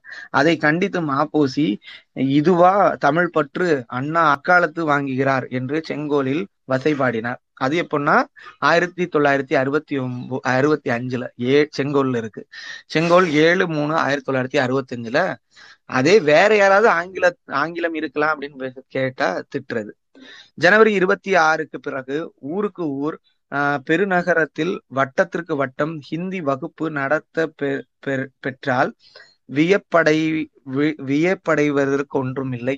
இன்னும் ஓரிரு ஆண்டுகளில் நடுத்தர பள்ளிகளில் ஹிந்தி கற்பிக்கப்படலாம். ஆயிரத்தி தொள்ளாயிரத்தி எழுபத்தி ஐந்தில் தமிழகம் ஹிந்தி வழங்கும் பிரச்சா பிர பிரதேசமாகி விடும் என்று தவிர்க்க முடியாது என்று செங்கோலில் தலையங்கம் இருபத்தி ஏழு பன்னிரண்டு அறுபத்தி நாலு. ரெண்டு ஆண்டுல ஹிந்தி பிரச்சாரத்துல முக்கியமான நாடாட்டு தமிழ்நாடு இருக்கும் அப்படின்னு மாப்போசி எழுதுறாரு. ஆயிரத்தி தொள்ளாயிரத்தி அறுபத்தி ஐந்து ஜனவரி இருபத்தி ஆறு மத்தியில் ஹிந்தி ஆட்சி மொழியாவதால் சில மாறுதல்கள் உடனடியாக நிகழும். பல் பல்கலைக்கழகங்களில் ஹிந்தி பற்றி மொழியாக ஹிந்தி பயிற்று மொழியாக மாறும். ஜனவரி இருபத்தி ஆறில் ஹிந்தி ஆட்சி மொழியானதுமே ஹிந்தி எதிர்ப்பு என்பது ஆஹ் பொருளற்றதாக பொருளற்றதாகிவிடும். இந்த நிலைமையில் தமிழகத்தில் எதிரோடு எதிரியோடு இரண்டு வழிகள் உள்ளது. ஒன்று, ஹிந்தி பயிற்சி எதிர்த்து களம் செய்வது. மற்றொன்று, எதிர்ப்பை அடியோடு கைவிட்டு ஹிந்தியை கற்பது. ஆகவே எதிர்ப்பை கைவிட்டு ஹிந்தியை கற்பதென்று நான் படித்து வாக்காளர்களுக்கு பாதை தேர்ந்தெடுக்கும் தேர்ந்தெடுப்பார்கள். மாப்போசியின் ஆசையில் மண்ணை அள்ளி போட்ட தமிழக மாணவர்கள் ஆயிரத்தி தொள்ளாயிரத்தி அறுபத்தி ஐந்தில் நடைபெற்ற ஹிந்தி எதிர்ப்பு போராட்டத்தை மாப்போசி ஆதரவளிக்கவில்லை. இங்க பேப்பர் கட்டிங் எல்லாம் சுத்துவாங்க, பெரியார் ஆதரிக்கல அப்படின்னு சொல்லிட்டு, இதெல்லாம் பேச மாட்டாங்க. அதே அறுபத்தஞ்சுல பெருஞ்சித்திரனாரும் மாப்போசியை பத்தி எதுவும் எழுதல. சரியா, அது வருத்தம் தான். சரி, நான் அதை சொல்லிடுறேன். மா அறுபத்தஞ்சுல ஹிந்தி எதிர்ப்பு போராட்டம் மாணவர்கள் கூட்டும் போது அதற்கு மாபோசி ஆதரவு தரவில்லை என்பதோடு நிற்காமல் அதை எதிர்த்து செய்தார். முப்பத்தி ஒன்று ஒன்று அறுபத்தி ஐந்தில் ஆர்ப்பாட்டமும் அடக்குமுறையும் என்ற தலைப்பில் தலையங்கம் எழுதிய மாபோசி அதை மொழி போராக பார்க்கவில்லை. அதன் உண்மையான காரணம் திமுக காங்கிரஸ் பகைதான் என்றார். அதாவது மாபோசியோட ஆயிரத்தி தொள்ளாயிரத்தி அறுபத்தி ஐந்துல மாணவர்களோட ஹிந்தி எதிர்ப்பு போராட்டத்தின் கருத்து என்னன்னா, அது உண்மையிலே காங்கிரஸ்காரனுக்கும் திமுக காரனுக்கும் நடக்கிற சண்டை தான், வேற எதுவும் இல்லை. இந்த மாணவர்கள் ஒன்னும் ஒன்னும் போராடலை அப்படிங்கிற மாதிரிதான் அவரோட கருத்து. ஏழு ரெண்டு அறுபத்தி ஐந்து செங்கோலில் இந்தியை எதிர்ப்போர் ஆங்கிலத்திற்கு அடிமையாகிறார்கள் என்றும் காலித்தனம் அடக்குமுறைகள் நீதி விசாரணை தேவை என்றும் எழுதினார். ஹிந்தி ஒழிய தமிழ் வாழ்க என்று தீக்குளித்த தமிழர்களை பார்த்து அப்பாவிகள் ஆங்கிலத்திற்காக உயிர் திறந்தார்கள் என்று எழுதினார். எப்படி ஹிந்தி வேண்டாம் அப்படின்னு சொல்லிட்டு அங்க தீக்குளிக்கிறவங்க என்ன செய்யறாங்க, ஆங்கிலத்திற்காக தீ குளிச்சிட்டாங்க அப்படின்னு சொல்லிட்டு அவரு தலையங்கம் எழுதுறாரு மாப்போசி ஏழு ரெண்டு அறுபத்தி ஐந்துல. செத்தவன் தமிழுக்காக சாவல, இங்கிலீஷுக்காக செத்துருக்கான் அப்படின்னு. பதினாலு ரெண்டு ஆயிரத்தி தொள்ளாயிரத்தி அறுபத்தி ஐந்து செங்கோல் இதழில் எக்காரணத்தை முன்னிட்டும் மாணவர்கள் கிளர்ச்சி நீடிப்பதை அனுமதிக்க கூடாது என்று எழுதினார் தலையங்கத்துல. சரியா, பதினாலு ரெண்டு அறுபத்தி அஞ்சுல மாப்போசி. இருபத்தி ஒன்னு ரெண்டு அறுபத்தி ஐந்தில் செங்கோல் இதழில் பத்தொன்பது நாள் பத்தொன்பது நாள் கலகம் என்ற தலைப்பில் எழுதினார். பக்தவச்சலம் அரசு துணை இராணுவத்தை கொண்டு வந்து நூற்று கணக்கானவர்களை கொன்று குவித் குவித்ததற்கு வகு வருந்த வருந்தப்பாடாக மாப்போசி நாலு போலீஸ்காரர்கள் உயிர் உயிருடன் கொளுத்தப்பட்டதற்கு மிக வருத்தம். அவர் என்ன சொல்றாரு, பக்தவச்சலம் இராணுவத்தை கொண்டு வந்து குவிச்சு இத்தனை மாணவர்களை கொன்னதோட சேர்ந்து நாலு போலீஸ்காரங்க இறந்துட்டாங்க, அவங்களுக்கும் வருத்தம் அப்படின்னு சொல்றாரு. ரயில்வே லாக்கா இலாக்காவுக்கு மட்டும் ராஷ்டிரியா ஒரு கோடி ஆஹ் நாச வேலைகளை நடத்தி இருக்கிறது. அஞ்சல் நிலையங்களுக்கும் போலீஸ் நிலையங்களுக்கும் அழிவாக ஏற்பட்ட நஷ்டஈடு பல லட்சக்கணக்கம். காலத்தை காலத்தை அடக்க தமிழக அரசுக்கு ஏற்பட்ட இழப்பு ஒரு கோடி மற்றும் ஒரு நஷ்டம். மாணவ மாணவியர் கல்வி ஐந்து வாரம் தடையாகும். சோ ஹிந்தி எதிர்ப்புக்கு நம்ம கொடுத்துருக்க விலை எப்படின்னா, தமிழக அரசு வந்து ஒரு கோடி ரூபாய் நட்டப்பட்டிருக்கு, பிளஸ் அஞ்சு வாரம் வந்து மாணவர்கள் என்ன பண்றாங்க, மாணவர்கள் அதை பத்தி படிக்க போல அப்படிங்கிறது தான் அவரோட வருத்தம். அதையெல்லாம் எழுதிய மாப்போசி மேலும் எழுதுகிறார், மத்தியில் ஆட்சி மொழி ஆங்கிலமாக ஹிந்தி இந்தியா என்பது முழுக்க முழுக்க உத்தியோக வக் வர்க்கத்தினர் சம்பந்தப்பட்டதாகும். அதற்கு நாடு முழுக்க கலகம் நடைபெற வேண்டியது அவசியமில்லை, பாமரர்கள் கலந்து கொள்ள வேண்டிய அவசியமில்லை, சில நூறு உத்தியோகஸ்தர்கள் பாதிக்கும் பிரச்சனை இது என்கிறார். அவர் என்ன சொல்றாரு, மத்தியில இங்கிலீஷ் இருக்கணுமா ஹிந்தி இருக்கணுமான்னு வேலை பாக்குறவனுக்கு தான் பிரச்சனை, சும்மா இருக்கவனுக்கு என்ன பிரச்சனை? நூறு பேர் பாதிக்கப்படுவானா, அதுல நாடு முழுக்க பாதிக்கப்படுவதுக்கு எதுக்காக, பேசாம இருங்க அங்க போய் படிச்சுக்கிடுவான் ஹிந்தி அப்படிங்கிற மாதிரிதான் அவர் எழுதுறாரு. மத்தியில் ஆட்சி மொழி பிரச்சனை என்பது தமிழர்கள் எல்லோருக்குமான பிரச்சனை என்பதை திசை மாற்றி அது சிறி சிறிய பிரச்சனை என்று எவ்வளோ முழு முழுப்பாக எழுதுகிறார் மாப்போசி. ஹிந்தி எதிர்ப்பு நடத்தி முடிவதுடன் கரண்ட் இதழில் துணை ஆசிரியராக பக பகாடியா பகாடியா அவர்களை தமிழகம் வந்து எல்லா தலைவர்களையும் பேட்டி கண்டார். அப்போது மாப்போசியையும் பேட்டி கண்டார். அக்டோபர் இருபத்தி எட்டு ரெண்டு ஆயிரத்தி தொள்ளாயிரத்தி அறுபத்தி ஐந்தில் செங்கோல் இதழில் இடம்பெற்றது. அந்த பேட்டி வந்து அக்டோபர் இருபத்தி எட்டு அக்டோ சாரி அக்டோபர்ல அப்போது இருபத்தி எட்டு ரெண்டு அறுபத்தி ஐந்துல செங்கோல்ல அது இருக்கு. கேள்வி என்ன கேள்வினா, இந்த ஹிந்தி எதிர்ப்பு போராட்டம் நடைபெற்ற காரணம் என்ன அப்படின்னு கேட்கிறாரு. அறுபத்தி ஐந்துல மாணவர்கள் நடத்திய ஹிந்தி எதிர்ப்பு போராட்டம், சரியா, ஹிந்தி எதிர்ப்பு போராட்டம் நடத்திய காரணம் என்ன அப்படின்னு கேட்கிறார். மாப்போசியின் பதில் பதினைந்து ஆண்டுகளாக தமிழகத்தை ஒரு நிமிஷம் மாப்போசியின் பதில் வந்து பதினைந்து ஆண்டுகளாக தமிழகத்தை ஆண்ட காங்கிரஸ் கட்சியும் ஆட்சி ஒழுங்காக இந்தியை பரப்பாததுதான். என்ன சொல்றாரு, இங்க அறுபத்தி ஐந்துல மாணவர்கள் கிளர்ச்சி ஹிந்தி எதிர்ப்புக்கு எதிராக ஏன் வந்துச்சு அப்படின்னு கேட்டதுக்கு பதில் என்னன்னா, பதினைந்து ஆண்டுகளாக தமிழகத்தில் ஆண்ட காங்கிரஸ் வந்து இங்க ஒழுங்கா ஹிந்தியை பரப்பாததுதான் இதுக்கு காரணம் அப்படின்னு சொல்றாரு. அடுத்த கேள்வி, நீங்கள் மும்மொழி திட்டத்தை ஆதரிக்கிறீர்களா அப்படின்னு கேட்கும்போது ஆஹ் பதில் வந்து ஆதரிக்கிறேன் அப்படின்னு மும்மொழி கொள்கிறார் அப்படிங்கறது அவரோட பதில். குமா அப்படிங்கறது அந்த கேள்வி. அதுக்கு பதில், இந்திய நாட்டில் நலன் கருதி தமிழக மக்களின் நலன் கருதியும் இந்தியை கட்டாய பாடமாக வைப்பேன். மாப்போசி சொல்றாரு. எப்ப சொல்றாரு? அறுபத்தி ஐந்துல மாப்போசி சொல்றது. சரியா? இந்திய நாட்டின் நலன் கருதி தமிழக மக்களின் நலன் கருதி ஹிந்தியை கட்டாய பாடமாக வைப்பேன் அப்படின்னு மாப்போசி சொல்றார். இதனால் மாப்போசியின் தமிழரசு கழகம் ஆட்சிக்கு வராமலேயே அழிந்து போய்விட்டது அப்படிங்கிறதையும் குறிப்பிடுறார். மாபெரும் இந்தி எதிர்ப்பு போராட்டம் நடைபெற்ற ஒரு மா மாதத்திற்குள் இவ்வளவு திமிராக எழுதுவதற்கு மாப்போசிக்கு எவ்வளவு நெஞ்செழுத்தம் இருக்க வேண்டும். இவர்தான் தமிழ் தேசிய தலைவரா. சரியா? இவர்தான் தமிழ் தேசிய தலைவர். அவர் ஆட்சிக்கு வந்தா கண்டிப்பா ஹிந்தி கட்டாய பாடமாக வைப்பான்னு சொல்றாரு. இவர்தான் தமிழ் தேசிய தலைவராம் அப்படின்னு. நாவலர் நெடுமாறன் நெடுமா நெடுஞ்செழியன் தமிழக சட்டமன்றத்தில் பதினாலு மொழிகளையும் இந்திய அரசின் ஆட்சி மொழியாக வலியுறுத்தி ஒரு தீர்மானம் கொண்டு வந்தார். அதை கண்டித்த மாப்போசி விளையாட் விளை விளையாடுகிறீர்களா என்று செங்கோலில் தலையங்கம் எழுதினார். அவர் என்ன எழுதுறாரு? தலையங்கத்தோட பேர் என்ன? விளையாடுறீங்களா அப்படிங்கிறதுதான் தலையங்கத்தோட தலைப்பு. ஹிந்தி தேர்வின் விடைத்தாள்களில் ஹிந்தி ஒழிக என்று எழுதி கொடுத்து விட்டு வந்தாலும் தேர்ச்சி அடைகிறார்கள். அவர் என்ன சொல்றாரு? ஹிந்தி அறுபத்தி ஐந்துல மா ஒரே ஒரு கால் ஓகே. நாவலன் நெடுஞ்செழியன் தமிழக சட்டமன்றத்தில் பதினாலு மொழியை பதினாலு மொழியையும் இந்திய அரசின் ஆட்சி மொழியாக ஏற்க வேண்டும் என்பதை வலியுறுத்தி ஒரு தீர்மானம் கொண்டு வந்தார். அதை கண்டித்த மாப்போசியின் மாப்போசி அதை கண்டிக்கிறது எந்த விதத்துல கண்டிக்கிறாருன்னா, விளையாடுகிறீர்கள் விளையாடுகிறீர்களா என்று செங்கோலில் தலையங்கம் எழுதினார். ஹிந்தி தேர்வு விடைத்தாளில் ஹிந்தி ஒழிக என்று எழுதி கொடுத்து விட்டு வந்தாலும் தேர்ச்சி அடைகிறார்கள். அப்போ அதையும் சொல்லுவாரு. அது எப்படி சொல்லுவாருன்னா, ஹிந்தி எதிர்ப்பு போராட்டம் நடக்கும் ஆயிரத்தி தொள்ளாயிரத்தி அறுபத்தி ஐந்துல மாணவர்கள் போராட்டம் தீவிரமா இருக்கும்.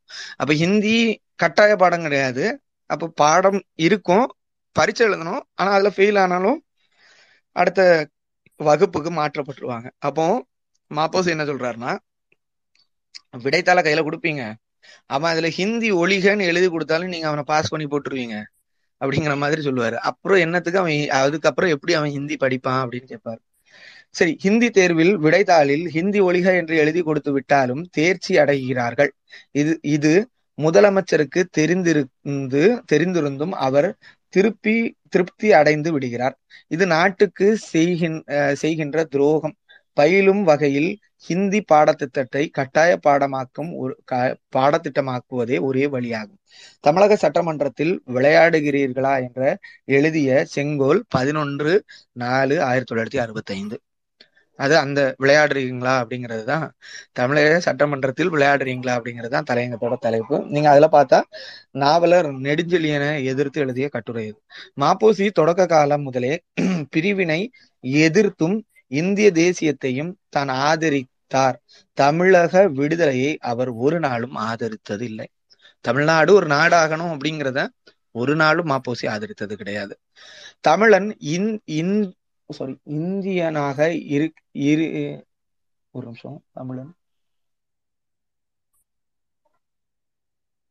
சரி இது நாற்பத்தி ஏழுல மாப்போசியோட கருத்து. தமிழன் இந்தியனாக இருக்க தயார், ஆனால் அவன் முதலில் தமிழன், இரண்டாவதாக தான் இந்தியன். சரியா? இதுதான் கருவாட்டு சாம்பார் அப்படின்னு சொல்லுவாங்க. முதல் தமிழன், அடுத்தது இந்தியன். இது முரசொலியில தமிழ் முரசு சாரி முரசொலியில தமிழ் முரசுல ஒன்னு நாலு ஆயிரத்தி தொள்ளாயிரத்தி நாப்பத்தி ஏழுல எழுதியிருக்காரு. அதாவது நமக்கு விடுதலை கிடைக்கல, இந்தியாங்கிற ஒரு நாடு அப்பவும் கிடையாது. ஒன்னு நாலு தானே வருது, ஜனவரி பிப்ரவரி மார்ச் ஏப்ரல்ல. ஒன்னு ஏப்ரல் ஆயிரத்தி தொள்ளாயிரத்தி நாப்பத்தி ஏழுல எழுதுறாரு. சரியா?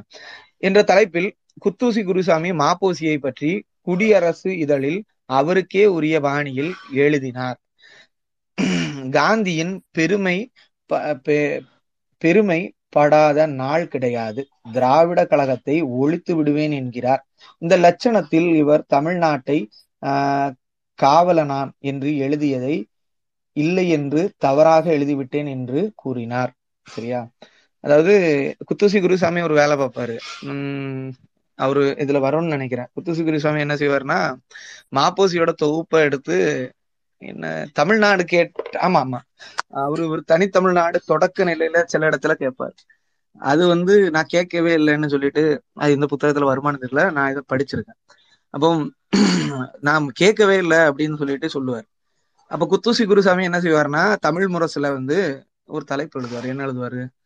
உம் பொய்யா உண்மை உண்மை உண்மை அப்படின்னு ஒரு தலைப்புல குத்தூசி குருசாமி வந்து மாப்போசி சொல்லிய ஒவ்வொரு நாளிதழையும் சான்றோடு எடுத்து எழுதுவாரு. அந்த தலைப்பு கூட தப்பா இருக்கலாம், எனக்கு ஞாபகம் இல்லை, தெரிஞ்சா நான் மறுபடியும் பதிவு பண்றேன். வரிசையா எழுதிட்டே வருவார் மாப்போசியோட கட்டுரை, அதோட நாள், அதோட தேதி. அவரு இந்த இடத்துல நாடு கேட்டார் நாடு கேட்டார் நாடு கேட்டார்னு ஒரு பத்து இடத்துல கேட்பாரு. மாப்போசி அதை மறுத்துருவாரு. ஏன்னா அப்ப அவரு அதுக்கப்புறம் அவர் இந்தி தேசியவாதியா மாறிடுவார். சரி, அடுத்தது மொழிவரி மாகாணமாக கூடாது என்று கூறிய நேருவிடம் தீகாவிடம் காட்டு கோபத்தில் லட்சியத்தில் ஒரு பங்காகவே காட்டினார். நேற்று வந்த சிவஞானம் திராவிடர் கழகத்தை ஒழிக்க போகிறாராம். சிவ குத்தூசி சொல்றார், நேற்று வந்த சிவஞானம் திராவிடர் கழகத்தை ஒழிக்க போகிறாராம், விளம்பரத்திற்கு ஆசைப்படுகிறார் பாவம் என்று அஞ்சு ரெண்டு ஆயிரத்தி தொள்ளாயிரத்தி நாற்பத்தி ஒன்பது குடியரசுல எழுதுகிறார். மாப்போசியை பற்றி உண்மை தன்மையை ஆயிரத்தி தொள்ளாயிரத்தி நாற்பத்தி ஒன்பதில் இளைய திராவிடர் கழகம் பிரிந்து கொண்டது என்ற தலைப்பில் மாப்போசியின் தமிழரசு கழகத்தை இது தமிழ் துரோக கட்சி என்று உணர் உணர்ந்தவர் திருவிக்கா. திருவிக்கா தொடக்கத்திலே உணர்ந்துட்டாரு. தொடக்கத்திலிருந்து அவர் ஒரு ஒரு ஆண்டு அதை உதறிவிட்டு ஈரோட்டு தீகா மாநாட்டிற்கு வந்தார். திராவிட நாடு படத்தை திறந்து வைத்து உரையாடினார். மாப்போசி மாப்போசி தவறான வழியில் செல்கிறார் என்று கியாபே விஸ்வநாதன் அப்போதே எழுதினார். கியாபே தொடக்கத்திலே எழுதுறாரு, சரியா? ஆனா இங்க கியாபேயும் ஏத்துக்குவாங்க, கியாபே சொல்றத இந்த கருத்தெல்லாம் ஏத்துக்க மாட்டாங்க. சரி, கியாபே என்ன சொல்றான்னா திரு மாப்போசி அவர்களுடைய நடைமுறை செயல்களும் எழுத்தையும் பேச்சையும் பார்க்கும்போது பழையபடியும் வேதாளம் காட்டை அழித்து கொண்டு முருங்கை மரத்தில் ஏறி கொண்டு கொண்டது போல உள்ளது. கியாபே சொல்றாரு, கியாபே விஸ்வநாதன் சொல்றாரு. பழையபடி வேதாளம் என்ன காட்டை அழிச்சிட்டு முருங்கை மரத்துல ஏறுற மாதிரி இருக்கு அப்படின்னு சொல்றாரு. ஈவேராவை அவருடைய விடுதலையையும் மட்டுமல்ல தமிழ்நாட்டிற்கு நலம் தரும் கொள்கையை கூட தாக்க முன் வந்திருக்கிறார். காங்கிரஸ் காங்கிரஸ் கட்சி கூட்டங்களில் இருக்கு இருந்து கொண்டு பிற கட்சிகளில் கொள்கைகளை வசை மொழிகிறார் அப்படிங்கிறத கியாபே சொல்றார். வடநாட்டார் வடநாட்டார் தமிழ்நாட்டை சுரண்டவில்லை என்று பேச தொடங்கிவிட்டார். இதெல்லாம் இப்ப கேட்டா என்ன செய்வாங்கன்னு தெரியாது, சரியா? வடநாட்டுக்காரங்க எல்லாம் தமிழ்நாட்டை சுரண்டல அப்படின்னு பேச தொடங்கிட்டாரு மாப்போசி. மாப்போசியால் அவருக்கோ தமிழ்நாட்டிற்கோ எவ்வித பயனும் ஏற்படாது என்று என்பதை நட்பு முறையில் அறிவித்து கொள்கிறேன் அப்படின்னு கியாபே சொல்றாரு. அவரோட இதழ் பேரு தமிழ்நாடு. தமிழ்நாடு பதினாறு பன்னெண்டு ஆயிரத்தி தொள்ளாயிரத்தி ஐம்பதுல கியாபே அதை பதிவிடுறாரு. பெரியார் மொழிவாரி மாநிலம் பிரிந்து பிரிந்து உடனேயே ஆயிரத்தி தொள்ளாயிரத்தி ஐம்பத்தி ஆறு நவம்பர் நாலில் திருச்சி தீகா பொதுக்குழு கூட்டி இனி சுதந்திர தமிழ்நாடு தான் நம் கொள்கை என்று பிரகடனப்படுத்தினார். அன்று முதல் ஐயா மறைமலை அடி மறைமறையும் வர வரை இதில் எந்த மாறுதலும் இல்லை. அன்று மறைமடி அடிகளாரும் அவர் கூட இருக்காரு, அதுல எந்த மாறுதலும் இல்லை. எப்போன்னு பாத்துங்க டேட்டு, நவம்பர் நாலு நவம்பர் ஒண்ணு ஆயிரத்தி தொள்ளாயிரத்தி ஒரு நிமிஷம் நவம்பர் ஒண்ணு ஆயிரத்தி தொள்ளாயிரத்தி ஐம்பத்தி ஆறுல நமக்கு மொழிவழி மாகாணம் கிடைக்குது. பெரியார் தீகா பொது கூட்டம் எங்க கூட்டுறாரு? திருச்சியில கூட்டுறாரு. ஆயிரத்தி தொள்ளாயிரத்தி ஐம்பத்தி ஆறு நவம்பர் நாலுல தீகா பொதுக்கூட்டம் கூட்டப்படுது. அந்த கூட்டத்துல என்ன பேசப்படுது? இனி நமக்கு திராவிட நாடெல்லாம் கிடையாது, நமக்கு என்ன இனி இனி சுதந்திர தமிழ்நாடு தான் வேணும். சுதந்திர தமிழ்நாடு நம்மளோட எல்லை இருக்கும்ல, சென்னை அந்த பக்கம், தெற்கு பக்கம் கன்னியாகுமரி இருக்கும். சோ இதுதான் நம்மளோட எல்லை, அவங்க கொடுத்த எல்லை தான் நமக்கு நாடாட்டு வேணும்னு சொல்றாரு. பெரியார் அவர்கள் தனித்தமிழ்நாடு போராட்டத்திற்கு மாப்போசியை தலைமை தா தாங்கட்டும், நான் ஒரு தொண்டனாக அவர் பின்னால் கொடி பிடித்து செல்ல தயாராக இருக்கிறேன் என்று சேலத்தில் பேசினார். என்ன என்ன சொல்லியிருக்காருன்னா தனித்தமிழ்நாட்டுக்காக மாப்போசி தலைமை தாங்கட்டும், நான் ஒரு தொண்டனா பின்னால கொடி பிடிச்சிட்டு போறேன் மாப்போசிக்கு பின்னால அப்படின்னு பேசியிருக்காரு. இது யார் எழுதியிருக்காருன்னா சீபா ஆதித்தனார் தனது தினத்தந்தியில நாலு பன்னிரண்டு ஐம்பத்தி ஏழுல பதிவிடுறாரு. பெரியார் என்ன சொன்னாரு? தனித்தமிழ்நாட்டுக்காக நான் போராடுறேன், நான் இல்லையா தெரியல, மாப்போசி போராடுவாரு, மாப்போசி போராட்டத்தும் பின்னால் நான் கொடி பிடிச்சிட்டு ஒரு தொண்டை நாட்டு நான் பின்னால போறேன் அப்படிங்கிறத அவரு பதிவு பண்றாரு. அடுத்து இதற்கு ஆஹ் பதிலளித்த மாப்போசி இன்றைக்கு சூழலியல் இந்திய இந்தியாவிலிருந்து தமிழகத்தை ஆஹ் துண்டாடுவது தமிழர்களுக்கு நன்மை பயிர்க்காது. என்ன சொல்றாரு, இந்த சூழல்ல இந்தியால இருந்து தமிழகத்தை பிரிக்கிறது நன்மை தராது. ஆகவே தீக்காவினர் தனித்தமிழ்நாட்டு கோரிக்கையை தமிழரசு கழகம் எதிர்க்கின்றது என்பதை பதிவு செய்கிறேன் என்றார். தனித்தமிழ்நாடு கொள்கை தீக்கா தனித்தமிழ்நாடு கேக்குது, அத தமிழரசு கழகம் எதிர்க்குது அப்படின்னு செங்கோல்ல பதிவு பண்றாரு. செங்கோல் எட்டு பன்னிரண்டு ஆயிரத்தி தொள்ளாயிரத்தி ஐம்பத்தி ஏழு அதாவது யாரு பெரியார் சொன்ன நாலு நாள் கழித்து, பெரியார் நாலு பன்னெண்டு ஆயிரத்தி தொள்ளாயிரத்தி ஐம்பத்தி ஏழுல சொல்றாரு. செங்கோல்ல மாப்போசி எப்ப பதில் அளிக்கிறாருன்னா எட்டு பன்னிரண்டு ஆயிரத்தி தொள்ளாயிரத்தி ஐம்பத்தி ஏழு நாலு நாள் கழித்து பதிவு பண்றாரு.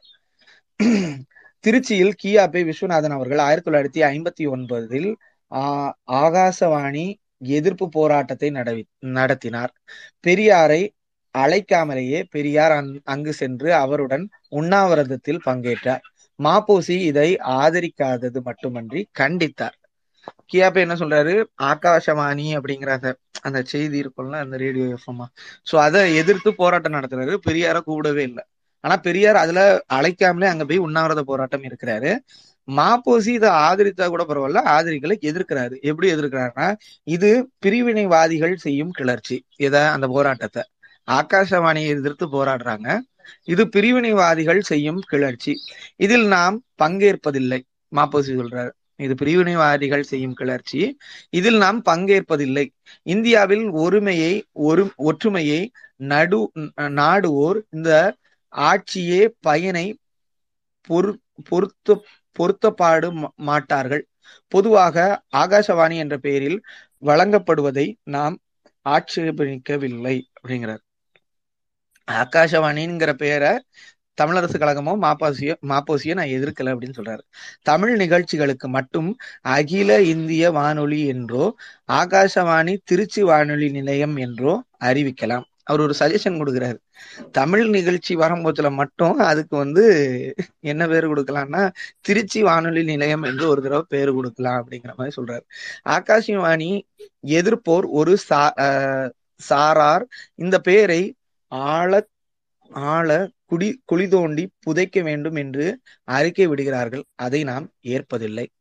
ஆகாசவாணி அப்படிங்கிற பேரையே ஏற்றுக்க கூடாதுன்னு சிலர் அறிக்கை கொடுக்குறாங்க, அதை நம்ம ஏற்கல. நம்மனா தமிழரசு கழகம் ஏற்கல. செங்கோல் பதினெட்டு ஒன்னு ஆயிரத்தி தொள்ளாயிரத்தி ஐம்பத்தி ஒன்பது. அதே போல பெரியாரும் ஆஹ் ஆதித்தனாரும் ஆதித்தனாரும் சரியா ஆதித்தனாரும் ஆயிரத்தி தொள்ளாயிரத்தி அறுபதில் தமிழ்நாடு நீக்கிய இந்திய வரைபடத்தை எரிக்கும் போராட்டத்தை நடத்தினார்கள். ஆதித்தனார்னா நாம் தமிழர் இயக்கத்தோட நிறுவனர் ஆதித்தனார். ஆயிரத்தி தொள்ளாயிரத்தி அறுபதில் தமிழ்நாடு நீக்கிய இந்திய வரைபடத்தை எதிர் எரிக்கும் போராட்டத்தை நடத்தினார்கள். அந்த போராட்டத்தில் அருகோபாலன் கூடிய இந்திய போ இந்த போராட்டத்தில் கலந்து கொண்டு சிலர் ஆஹ் சென்றதாக கூறுகிறார்கள். இந்த போராட்டத்தை போராட்டத்தை மாப்போசி ஆதரிக்கவில்லை, கண்டித்து எழுதினார். இப்ப மாப்போசி அந்த தமிழ்நாடு நீங்களாக்கிய இந்திய வரைபடத்தை எரிக்கிற போராட்டத்தை ஆதரவு தெரிவிக்கல.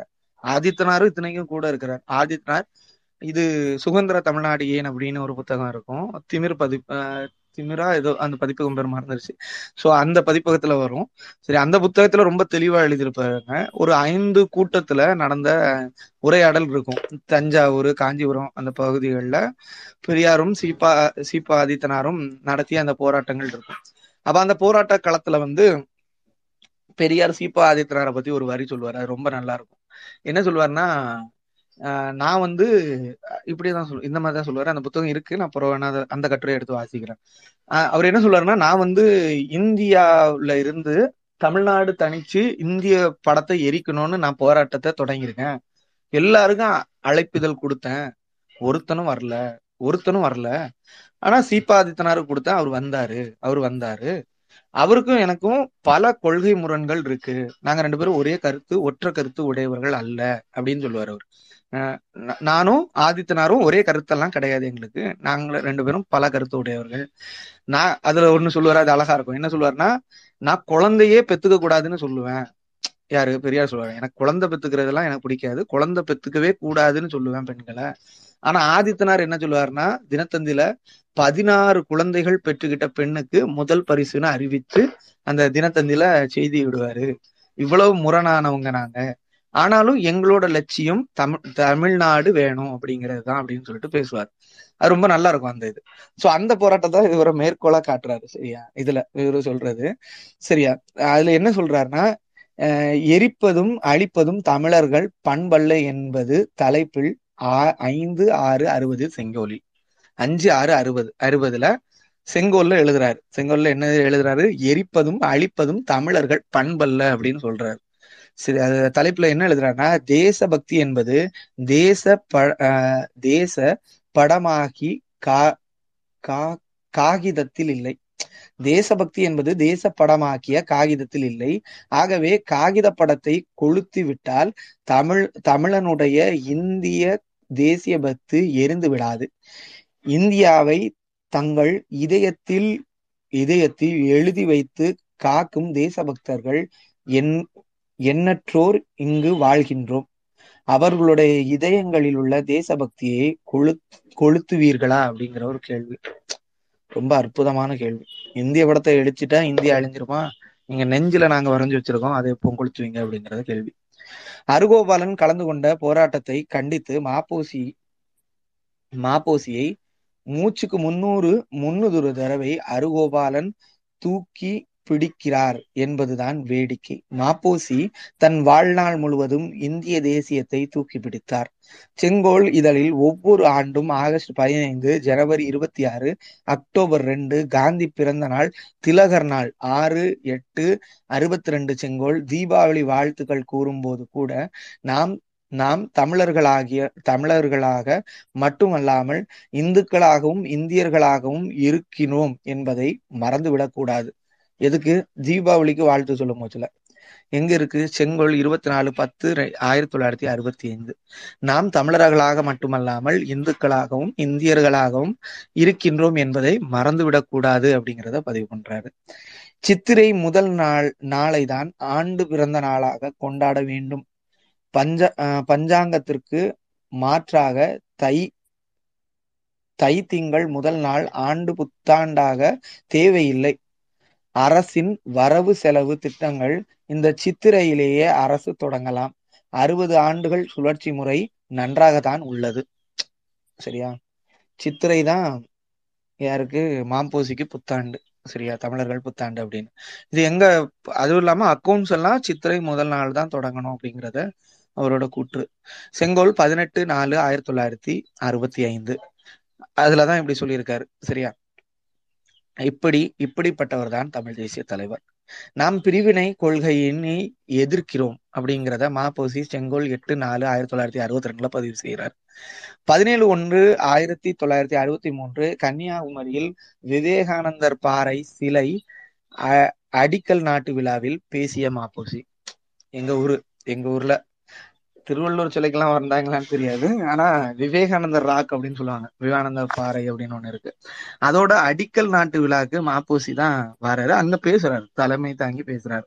நான் ஒரு அங்க பேசின குறிப்பு, நான் ஒரு இந்துவாக இருப்பது குறி குறித்து வருத்தமோ வெட்கமோ படவில்லை. மாப்போசி பேசுறாரு, நான் ஒரு இந்துவாக இருப்பது குறித்து வருத்தமோ வெட்கமோ படவில்லை, மாறாக மாபெரும் கலாச்சார பாரம்பரியத்தை சார்ந்தவன் என்பதற்காக பெருமிதம் படுகிறேன் பெருமிதம் படுகிறேன் ஒரு இந்துவாக மட்டுமல்லாமல் தேசபக்தியையும் இந்தி இந்தியனாகவும் இந்த நாட் இந்த கூட்டத்தில் பேசுகிறேன். அதாவது இந்தியனாகவும் இந்துவாகவும் ஒரு தேசபக்தனாகவும் இந்த கூட்டத்துல பேசுகிறேன்.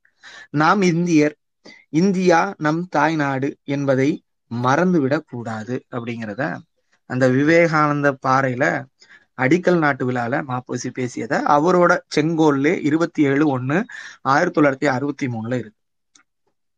மாப்போசி ஒரு இந்துத்துவவாதி என்பதை அவரே ஒத்துக்கொள்கிறார். அவர் எப்படி தமிழ் தேசியவாதி ஆவார், அது ஒரு கேள்வி. பெரியார் பிரிவினை தடை சட்டத்தை மீ மீறியேனும் தனித்தமிழ்நாடு கோரிக்கை போராடுவேன் என்றார்.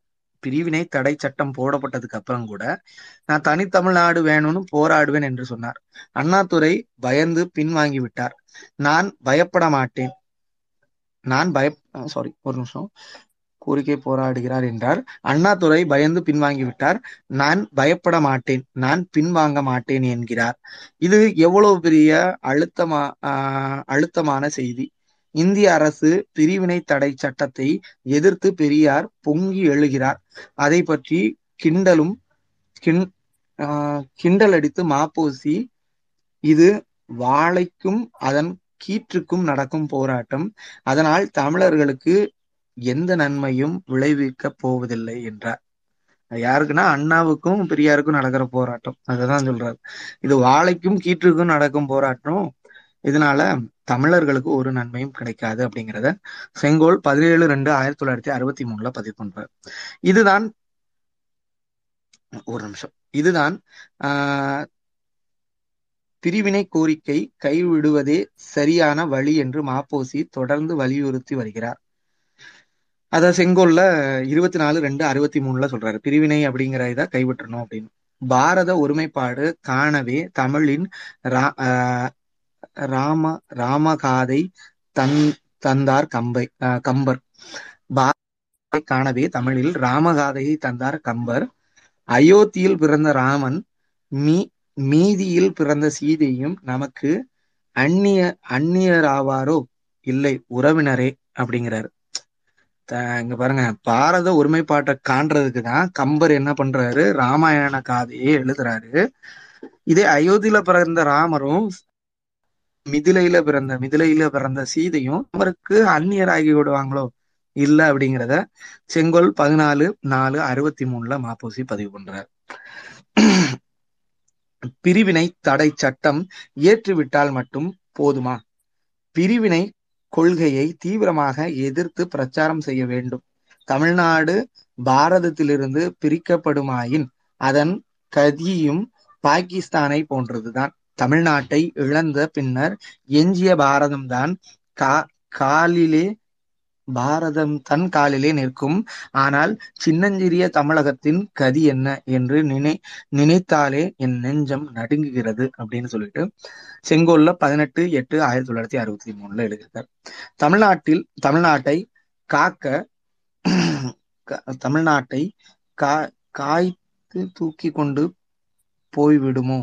ஆனால் இப் இது போன்ற கேள்வி வரும் என்று தெரிந்துதான் பெரியார் ஆயிரத்தி தொள்ளாயிரத்தி அறுபதில் வெளியிட்ட சுதந்திர தமிழ்நாடு ஏன் என்ற நூல் இறுதி பகுதியில் பின்னிணைப்பாக தமிழகத்தை விட பார் பரப்பளவு மிக தொ தொகையில் சிறிய நாடுகள் எண்ணிக்கை உள்ளது என்ற பட்டியல் வெளியிட்டார் பெரியார். அந்த புத்தகத்துல சுதந்திர தமிழ்நாடு ஏன் அப்படிங்கிற புத்தகத்துல தமிழ்நாட்டை விட மிக சிறிய நாடுகள் எது, அதோட மக்கள் தொகை என்ன அப்படிங்கிறதையும் குறிப்பிட்டிருப்பாரு. அந்த புத்தகம் படிச்சிருக்கேன். அதுல பின்னால ஃபுல் டேப்லர் காலமா மூணு பேஜ் இருக்கும் கிட்டத்தட்ட.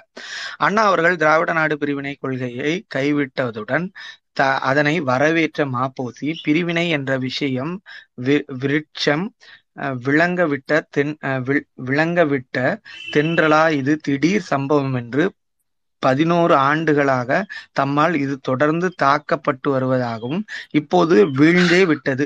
பிரிவினையை தமிழக கல தமிழரசு கழகம் எந்த வடிவத்திலும் வந்தாலும் எதிர்க்கும். தீகா நாம் தமிழர் இயக்கமும் எதிர்க்கின்றோம்.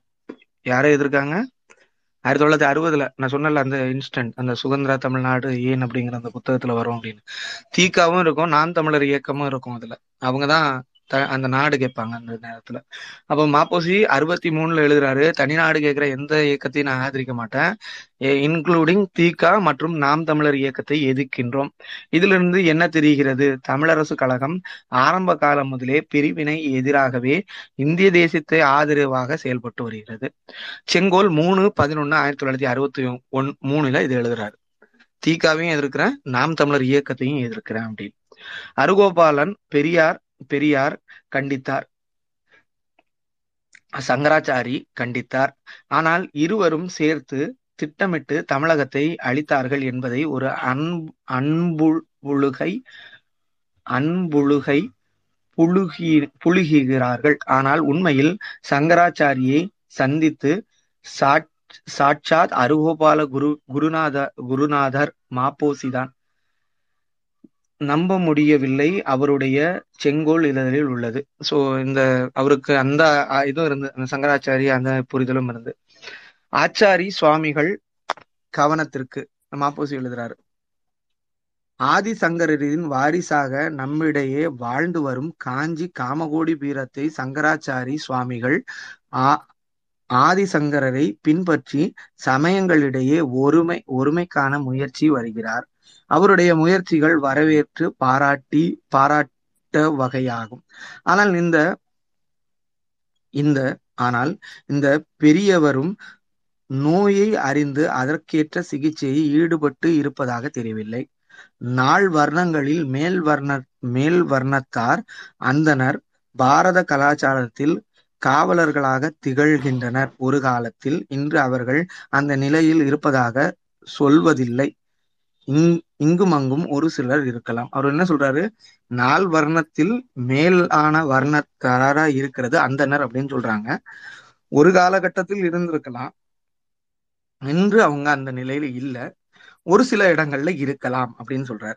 பெரும்பான்மையான அந்தன அந்தன மக்கள் பரங்கி மொழி பரங்கி மொழி மோகத்தில் ஆழ்ந்து பாரத கலாச்சாரத்தை பாழ்படுத்தி பாழ்படுத்தி இருக்கிறார்கள். பரங்கி மொழினா ஆங்கிலம், இங்கிலீஷ் தான் ஒரு பழங் பரங்கி மொழி அப்படின்னு சொல்றாரு. சரியா, பரங்கி மொழினா வேற எதுவும் இல்லை.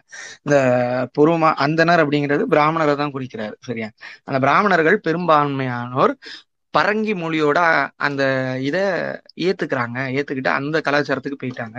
அதனால பாரத பண்பாடு கொஞ்சம் சிதைவடையுது அப்படின்னு மாதிரி சொல்றாரு. இந்த சீர்கேட்டிலிருந்து அந்தனர்கள் மீட்கப்படுவார்களானால் மற்ற மூன்று வர்ணத்தாரும் பழமையில் பற்று கொள்ள வழி பிறக்கும்.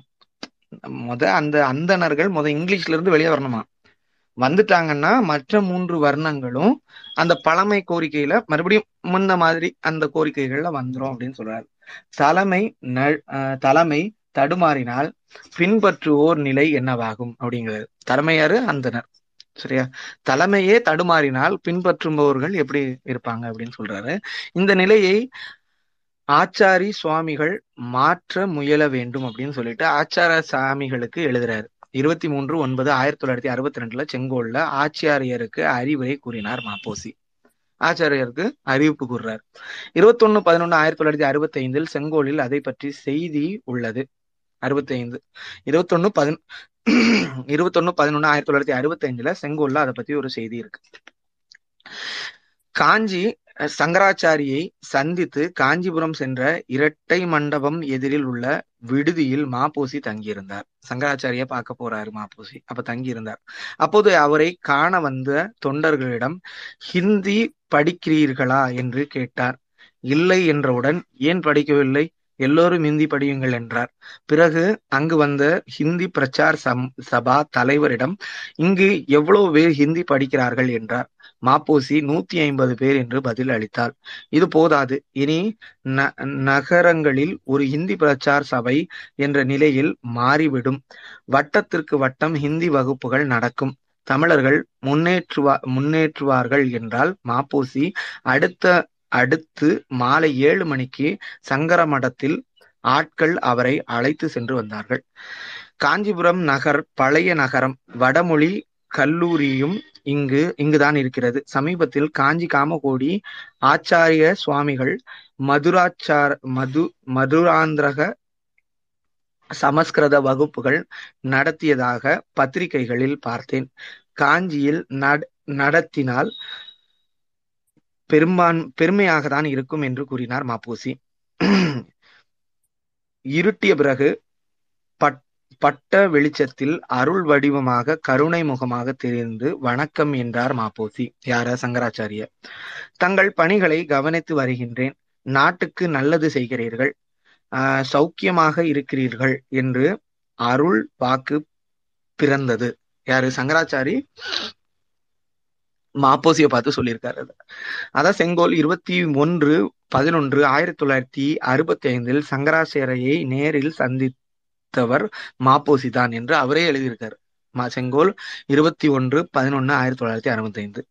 பூரி ஜ பூரி ஆஹ் சங்கராச்சாரியார் பசுவதையை தடை செய்ய வேண்டும், அதற்காக அரசியல் சட்டத்தை திருத்த வேண்டும் என்று ஊரிய உண்ணாவிரதம் இருந்தார். யாரு? பூரி சங்கராச்சாரி வந்து பசுவதை தடை சட்டத்தை கொண்டு வரணும்னு உண்ணாவிரதம் இருக்கிறார். அதை மாப்போசி அவர்கள் செங்கோலில் எழுதுகிறார். மாப்போசி அதை குறித்து செங்கோலில் எழுதுறாரு. என்ன எழுதுறாருன்னா, பூரி சங்கராச்சாரி சாமிகள் கோரிக்கை நியாயமானதே. பூரி சங்கராச்சாரியின் கோரிக்கை நியாயமானதே. ஆட்சியாளர்கள் அதை செய்வதற்கு சங்கடம் எதுவும் இருப்பதாக நமக்கு தெரியவில்லை. நமக்கு தெரியவில்லை யார்? மாப்போசி சொல்றாரு. அரசு இதை செய்யும் என்று நம்புகிறோம். இது பசுவதை தடை சட்டத்தை பூரி சங்கராச்சாரி உண்ணாவிரதம் இருக்கிறதுனால செய்யும்னு நான் நம்புறேன் அப்படிங்கிறத செங்கோல் இருபத்தஞ்சு பன்னெண்டு ஆயிரத்தி தொள்ளாயிரத்தி அறுபத்தி ஆறுல பதிவு பண்றார். மாப்போசி காந்தி தான் தன் தலைவர் என்பார். மாப்போசிக்கு காந்தி தான் தலைவர். அந்த காந்தியை கொலை செய்த கூட்டத்தின் தலைவராக வீர் சாவர்கரையும் பாராட்டுவார். கூட்டத்தின் தலைவராக இருந்த வீர் சாவர்கரையும் பாராட்டுவார். சாவர்கர் இறந்தபோது அவரின் செயல்களை பாராட்டி மாப்போசி தலையங்கம் எழுதினார். மாப்போசி இறந்த அன்னைக்கு மாப்போசி சாரி சாவர்கரை புகழ்ந்து தலையங்கம் எழுதுறார். அவர் அதுல மட்டும் எழுதல, பல இடங்கள்ல மாப்போசியை பத்தி எழுதியிருக்காரு. அது வேற விஷயம். அவரு சுதந்திர போராட்டத்தில் தமிழ் தமிழகத்தின் பங்கு அப்படின்னு ஒரு புத்தகம் எழுதியிருப்பாரு. அதுல முன்னுரையிலேயே அது இருக்கும். மாப்போசியை பற்றி புகழ்ந்து சாரி ஆஹ் சாவர்கரை வீர் சாவர்கரை பற்றி புகழ்ந்து எழுதியிருப்பார். சரித்திர நாயகன் சாவர்கர். அதாவது இது மாப்போ மாப்போசி வந்து சாவர்கர் இறந்த அன்னைக்கு தலையங்கம் எழுதின தலையங்கம் இது. சரித்திர நாயகன் சாவர்கர் அமரராகிவிட்டார். சரித்திர நாயகன் சாவர்கர் அமரராகிவிட்டார். மனசாட்சி வழியில் செயல்பட்ட அந்த மாவீரனுக்கு நமது அஞ்சலி. அவர் சாதாரண தேசியவாதி அல்ல, ஹிந்து ஹிந்து மனப்படைத்த தேசியவாதி. அவர் அகிம்சைவாதி அல்ல, பலாத்காரத்திலும் நம்பிக்கை உடையவர். அகிம்சைவாதி அல்ல, பலாத்காரத்திலும் நம்பிக்கை உடையவர் அப்படிங்கிறத பதிவு பண்றார். மனசாட்சிப்படி வாழ்ந்த ஒரு பெருந்தலைவர் என்பதாக அவரை தலை தலைவராக வணங்குகின்றோம். வாழ்க வீர் சாவர்கர் புகழ் அப்படிங்கிறது தான் மாப்போசியோட தலையங்கம் சாவர்கர் இறந்த அன்னைக்கு. மாப்போசியின் சமஸ்கிருத பற்று. அடுத்து மேக ஒரு நிமிஷம் மேக மேக சந்தேகம் நூல் வெளியீட்டு விழாவில் பேசிய மாப்போசி வடமொழிக்கு தமிழ் மொழிக்கு போட்டியோ போராட்டமோ இரு இருக்க நிய நியாயமில்லை. வடமொழி தென்மொழி வேறொன் வேறொன்றுமே வேறொற்றுமை விரோதமும் இல்லை அப்படின்னு சொல்றாரு. அதாவது வடமொழிக்கும் தென்மொழிக்கும் ரொம்ப வே சண்டெல்லாம் இல்லைங்க அப்படின்னு மாப்போசி சொல்றாரு. சமஸ்கிருதம் அந்தணருக்கு மட்டும் உரிய மொழி என்பது அறியாமை. சமஸ்கிருதத்தை ஒரு சாதியினர் மொழியாக மட்டும் பண்டைய தமிழர்கள் கருதவில்லை. பாரதத்தின் பல்வேறு மொழிகளை பிணைக்கும் கலாச்சாரம் பொது மொழியாகவே கருதினார்கள். கோவலன் வடமொழி கற்றவன். சரி, கோவலன் வடமொழி கற்றவன். இந்த உரைய வந்து மா சிலம்பு செல்வர் மட்டும்தான் எழுதுவார். கோவலன் வடமொழி கற்றவர் அப்படிங்கிறத அவரோட செங்கோல்ல ரெண்டு அஞ்சு அறுபத்தி அஞ்சுல எழுதியிருப்பாரு. அதுவும் இல்லாம சிலப்பதிகாரத்திற்கு உரை எழுதிய மாப்போசி கோவலன் சமஸ்கிருதம் நன்கு அறிந்தவர் அப்படிங்கிறது அவர் உரையிலையும் இருக்கும். இன்னும் ஒருபடி மேல் போய் சொல்கிற போது மாப்போசி சொல்லுகிறார், இந்திய இந்தியன் ஆகிய நான் குமரி முதல் காஷ்மீர் வரை பரவி கிடக்கின்ற பாரத நிலப்பரப்பிலேயே ஒவ்வொரு அங்குலத்திலும் மீதும் ஆஹ் சொந்த தொங்கிக் கொண்டிருக்கின்றேன். அதுபோலவே பாரத நாட்டில் உள்ள ஒவ்வொரு மொழியையும் எனது சொந்த மொழியாக கருதுகின்றேன். ஆனால் தமிழ் மொழியை எனது தாய்மொழியாக கருதுகின்றேன். அது என் வாழ்க்கை மொழியாக அமைந்து விட்டதால் இந்தியன் என்ற முறையில் இந்து என்ற வகையிலும் சமஸ்கிருதம் எனது கலாச்சார மொழியாகவே இருந்து வருகிறது அப்படின்னு சொல்றார் மாப்போசி. மாப்போசி தமிழ தமிழும் சமஸ்கிருதமும் அப்படிங்கிற ஒரு ப புத்தகம் எழுதியிருக்காரு. தேடி படிங்க. தமிழும் சமஸ்கிருதமும் அப்படிங்கிறதா மாப்போசியோட அந்த புத்தகம். பக்கம் அஞ்சுல இருக்கு. அவர் சமஸ்கிருதத்தையும் ஏற்றுக்கிறார்.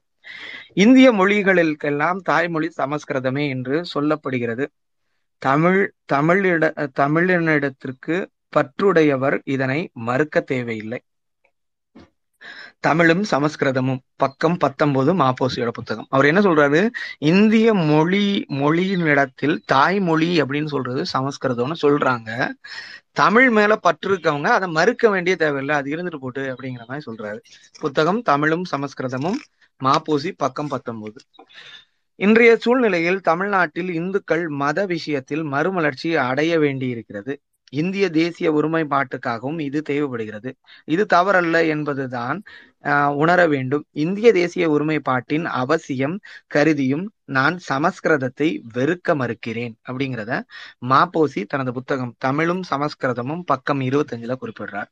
சமஸ்கிருத மொழியை பிழை பிழையை பயிற்று புரோகித மொழி மொழி புரோகித தொழில் புரிவோர் இருப்பார்களாயின் அந்த புரோகிதர்களை கொண்டு தமிழர்கள் தங்கள் வீட்டு திருமணங்கள் செய்வது ஏற்கலாம். என்ன சொல்றாரு, கல்யாணம் பண்ணும் போச்சுல சமஸ்கிருத மந்திரம் செய்யும் புரோகிதர்களை வீட்டுக்கு அழைத்து சமஸ்கிருதத்துல மந்திரம் சொல்லி திருமணம் நடத்தலாம் அப்படிங்கிறத மாப்போசி சொல்றார். மாப்போசி தமிழும் சமஸ்கிருதமும் பக்கம் முப்பத்தி எட்டு.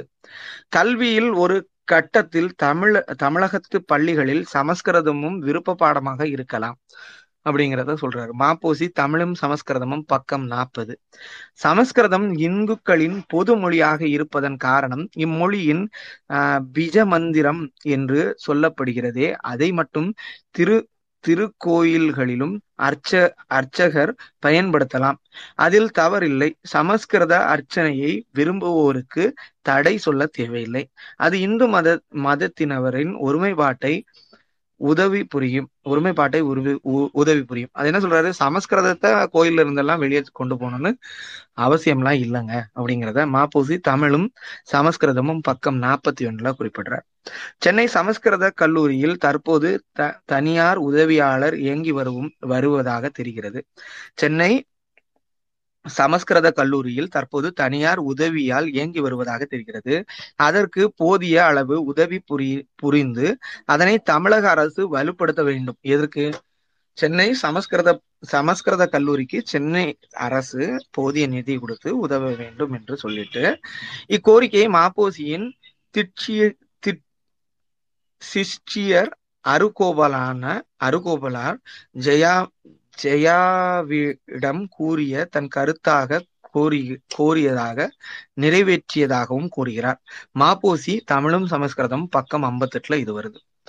சமஸ்கிருத ஆஹ் சமஸ்கிருதம் தினத்தை ஒட்டி சமஸ்கிருத தினத்தை ஒட்டி இருபத்தி ஆறு எட்டு ஆயிரத்தி தொள்ளாயிரத்தி முப்பத்தி எட்டில் மாப்போசி பேசிய பேச்சின் சில பகுதிகள் மேலே தொகுத்து கொடுத்துள்ளேன். இவரைதான் மாபெரும் தமிழ் தேசிய தலைவராக தமிழ் தேசியவாதிகள் தூக்கி பிடித்து வியப்பு வியப்பு அடைகிறார்கள். இவரை ஏன் கொண்டாடணும், சமஸ்கிருதத்தை கொண்டாடுறாரு, தமிழை கொண்டாடுற ஹிந்தியை கொண்டாடுறாரு. ஏற்கனவே மூவாயிரம் ஆண்டுகளாக சமஸ்கிருத மொழியின் ஆதிக்கத்தால் தன் தமிழ் வளர்ச்சி அடையாமல் போயிருப்பது என்பதை பாவ் பாவாணரின் ஆய்வு. மூவாயிரம் ஆண்டுகளாக தமிழ் செத்து போனதற்கு காரணமே இந்த சமஸ்கிருத மொழியோட கலப்பு தான். செத்த மொழியான சமஸ்கிருதத்தை உயிர்ப்பிக்க மாப்போசி முன் வந்திருப்பது அவருடைய குருநாதரான சத்தியமூர்த்தி ராஜாஜி ஆகியோரின் அடியோடி ஆகும். ரெண்டுமே சத்தியமூர்த்தியும் சரி ராஜாஜியும் சரி ரெண்டு பேரும் அந்த கருத்துல ஒற்று கருத்தா தான் இருந்தாங்க. சத்தியமூர்த்தி அதுக்கு மேல, சத்தியமூர்த்தி ஹிந்தி எல்லாம் எதிர்ப்பாரு. அவரோட வரலாற்றை நீங்க படித்து பாத்தீங்கன்னா ராஜாஜி கூட ஹிந்தி ஆதரிப்பாரு, சத்தியமூர்த்தி ஹிந்தி எதிர்ப்பாரு, சமஸ்கிருதம் வேணும்னு கேட்பாரு. சரியா, நான் இதுக்கு அவர் காங்கிரஸ்காரர் எத்தனைக்கும் சத்தியமூர்த்தி. நான் அவரை பத்தி ஒரு குறிப்பு எழுதி வச்சிருந்தேன் ஒரு நிமிஷம், அந்த இன்னொரு புத்தகத்துல இருக்கு. நான் அதையும் சொன்னா சத்தியமூர்த்தி யாருன்னு தெரியும். அது நல்லா இருக்கும். சத்தியமூர்த்தி யாருன்னு நிறைய பேர் அவருடைய சரி நான் அது கிடைச்சு நான் சொல்றேன், நான் குறிச்சுதான் வச்சிருந்தேன். ஆஹ் இந்த வந்துருச்சு. ஆனந்த விகடன்ல சத்தியமூர்த்தி சொன்ன ஒரு பேட்டி இருக்கு, அது மட்டும் கிடைச்சிச்சு, நியூஸ் பேப்பர் கட்டிங்ல இருக்கு. சரியா, ராசாசி பள்ளிகளுக்கு இந்தி கட்டாய பாடமாக்க வேண்டும் என்று அறிவித்தார். பிரதமரின் இந்த அறிவிப்பை வரவேற்று ஆனந்த விகடனின் உயர்கல்வி சமஸ்கிருதத்தை விருப்ப பாடமாக அறிமுகப்படுத்த வேண்டும் எழுந்து எழுதினார். யாரு, நம்ம சத்தியமூர்த்தி. அவர் என்ன சொல்றாருன்னா பழமொழி ஆஹ் ஒரு நிமிஷம் ஒரு நிமிஷம் பழம்பெ பழம்பெரும் காங்கிரஸ் தலைவர் சத்தியமூர்த்தி சொல்றாருன்னா வர்ணாசிரம தர்மத்தை பாதுகாக்கவும். காங்கிரஸ்காரரோ, ஆர் எஸ் எஸ் காரரோ, பிஜேபி காரரோ கிடையாது. பழம்பெரும் பழம்பெரும் காங்கிரஸ் தலைவர் சத்தியமூர்த்தி வர்ணாசிரம தர்மத்தை பாதுகாக்கவும் ராம ராமா ராமாச்சா ராமராஜ்யத்தை ஏற்படுத்தவும் இத்திட்டத்தை சமஸ்கிருதத்தையும் பள்ளிகளில் கட்டாய பாடமாக்க வேண்டும் என்று வலியுறுத்தினார். ராஜாஜி ஹிந்தியை கட்டாய பாடமாக கொண்டு வரும் போதுல ஆனந்த விகடனுக்கு அவர் பேட்டி கொடுக்கும் போதுல சத்தியமூர்த்தி என்ன சொல்றாருன்னா, வர்ணாசிரம தர்மத்தை பாதுகாக்கவும் ராமராஜ்யத்தை ஏற்படுத்தவும் ஹிந்தியுடன் சமஸ்கிருத கட்டாய பாடமாக கொண்டு வரணும் அப்படின்னு சொல்றாரு. சோ இது ஒரு இன்ட்ரோடக்ஷன் மாதிரி தான் சொல்றேன். இன்ட்ரோடக்ஷன்னா இது யார், சத்தியமூர்த்தினா யார் அப்படிங்கறத தெரியாத நபர்களுக்கு புரியணும், அதுக்காக சொன்னேன். சரி, அவருக்கு இப்ப மாப்போசியோட குரு அப்படின்னு பார்த்தா ரெண்டு பேர் தான், ஒன்னு சத்தியமூர்த்தி, இன்னொன்னு ராஜாஜி, ரெண்டு பேரும். சமஸ்கிருத கல்வியில் சத்தியமூர்த்தி ஒரு முறை பேசிய போது, கொஞ்சம் முயற்சி செய்தால் சமஸ்கிருதத்தை நமக்கு பய பயிற்று தரும் வகையில் இந்தியா இந்தியாவினுடைய பொது மொழியாக விட முடியும் என்று கூறினார். அது எங்க தமிழர் மறுமலர்ச்சியும் திராவிட தேசியமும் பக்கம் முன்னூத்தி முப்பத்தி ஒண்ணுல அது குறிப்பிடாது, இந்த குறிப்பு இருக்கு. கொஞ்சம் முயற்சி பண்ணா போதும் சமஸ்கிருதத்தை இந்தியாவோட தேசிய மொழி ஆக்கிடலாம் அப்படிங்கிறதுதான் சத்தியமூர்த்தியோட கருத்தா இருக்கு. மாப்போசியின் மற்றும் ஒரு குருநாதரான ராஜாஜி இதே கோரிக்கையை முன்வைத்தார். ஹிந்தி ஆட்சி மொழி ஆணையத்தில் சாட்சி சாட்சியமளித்த ராஜாஜி, உங்க உங்கள உங்களினால் ஹிந்தியை ஆட்சி மொழியாக்கி விட முடியும் என்றால் ஏன் சமஸ்கிருதத்தை ஆட்சி மொழியாக்க கூடாது? இந்தியாவில் இந்தியாவின் மானமே சமஸ்கிருதத்தில் தான் உள்ளது என்று கூறினார். நம் நாடு அப்படிங்கிற ஒரு நாளிதழில் ஆயிரத்தி தொள்ளாயிரத்தி எழு பதினேழு ஒன்னு ஆயிரத்தி தொள்ளாயிரத்தி ஐம்பத்தி ஆறுல ராஜாஜி கூறிய கூற்றது. இந்தியா ஆக்க முடியும்னா ஏன் சமஸ்கிருதத்தை ஆக்க முடியாது அப்படின்னு கேட்கிறார் ராஜாஜி. ஆயிரத்தி தொள்ளாயிரத்தி அறுபத்தி ஆறு மார்ச் இருபதாம் இருபதில் கும்பகோணத்தில் நடைபெற்ற தமிழரசு கழக பொதுக்கூட்டத்தில் சட்டமன்ற தேர்தலில் தேர்தலில் ஈடு ஈடுபடு படுவது என்று முடிவு செய்தார். அப்போது நிறைவேற்றப்பட்ட தீர்மானத்தில் தெய்வ பற்றி, பாரத தேச பற்று, தேச ஒருமைப்பாட்டில் நம்பிக்கை, தேசிய ஒருமைப்பாட்டில் ஆர்வம், ஒழுக்கம், கலாச்சாரம் ஆகியவற்றை கொண்ட ஒரு அரசியல் கட்சியே தமிழரசு கட்சி கட்சி என்று கொள்கை விளக்கம் அளித்தார் மாப்போசி. மாப்போசி தமிழரசு கழகத்தோட கொள்கை என்னன்னா, தெய்வ பற்று தெய்வ பற்று பாரத தேச பற்று தெய்வ பற்று பாரத தேச பற்று, தேசிய ஒருமைப்பாட்டில் நம்பிக்கை, இந்திய தேசிய ஒருமைப்பாட்டில் நம்பிக்கை, தேசிய ஒருமைப்பாட்டில் ஆர்வம், அதுல ஆர்வம், ஒழுக்கம், கலாச்சாரம் கலாச்சாரம் ஆகியவற்றில் கொண்ட ஒரு அரசியல் கட்சியாக தமிழரசு கழகம் விளங்கும் அப்படின்னு சொல்றாரு. இந்த தமிழ்நாட்டில் பிரிவினை கொள்கையை அழுத்தம் திருத்தமாக கண்டித்து இயக்கம் நடத்திய ஒரே கட்சி தமிழரசு கழகம்தான். எப்போ எழுதுறாரு? செங்கோல்ல தலையங்கம் அஞ்சு ஆறு ஆயிரத்தி தொள்ளாயிரத்தி அறுபத்தி ஆறுல தமிழ்நாட்டு பிரிவினைக்காக ஆஹ் பிரிவினைக்காக போராடும் இயக்கங்களை தடுத்து நிறுத்தி போராடுறதுக்காக போராடுற ஒரே இயக்கம் என்னன்னா நம்ம தமிழரசு கழகம் மட்டும்தான். காங்கிரஸில் இருந்து வெளியேறிய பிறகு பனிரெண்டு ஆண்டுகள் தான் நான் காங்கிரஸ் ஆதரவாளராகவே இருந்தேன். காங்கிரசுக்கு காங்கிரஸ் எதிரி எதிரிகளை ஏன் காங்கிரஸ் எதிரிகள் என் எதிரிகளாகவும் கருதி வந்தேன். தேசிய தேசியத்தில் தெய்வீகத்திலும் விரோதியாக தன்னை விளம்பரப்படுத்தி தீகா தலைவர்கள் ஈவேரா, தேசிய எதிர்ப்பு, அரசியல் சட்ட எதிர்ப்பு போராட்டம், தேச தேச பட எதிர்ப்பு போராட்டம், தேச விடுதலை நாள் தேச விடுதலை நாள் குடியரசு திருநாளை துக்க நாளாக கொண்டாடும் போதெல்லாம் அதனை முழு மூச்சாக எதிர்த்து தமிழ்நாடு காங்கிரஸ் அன்று அதற்கு வெளியே வெளியே என் தலைமையில் இயங்கி வந்த தமிழரசு கழகம் தான். சோ அவர் என்ன சொல்றாருன்னா, இந்த தேச பிரிவினை, இந்த இந்திய தேசிய கொடியை எரிக்கிறது, அதுக்கப்புறம் அந்த என்னது இந்த கான்ஸ்டியூஷனை எரிக்கிறது, இந்த மாதிரிப்பட்ட இடத்துல எல்லாம் என் முத முதல்ல காங்கிரஸ் எதிர்வினை தெரிவிக்கிறதோ இல்லையோ முத தெரிவிக்கிறது தமிழரசு கழகம் தான் அப்படிங்கிறத செங்கோல்ல இருபத்தி எட்டு ஏ இருபத்தி எட்டு எட்டு ஆயிரத்தி தொள்ளாயிரத்தி அறுபத்தி ஆறுல பதிவிடுறார்.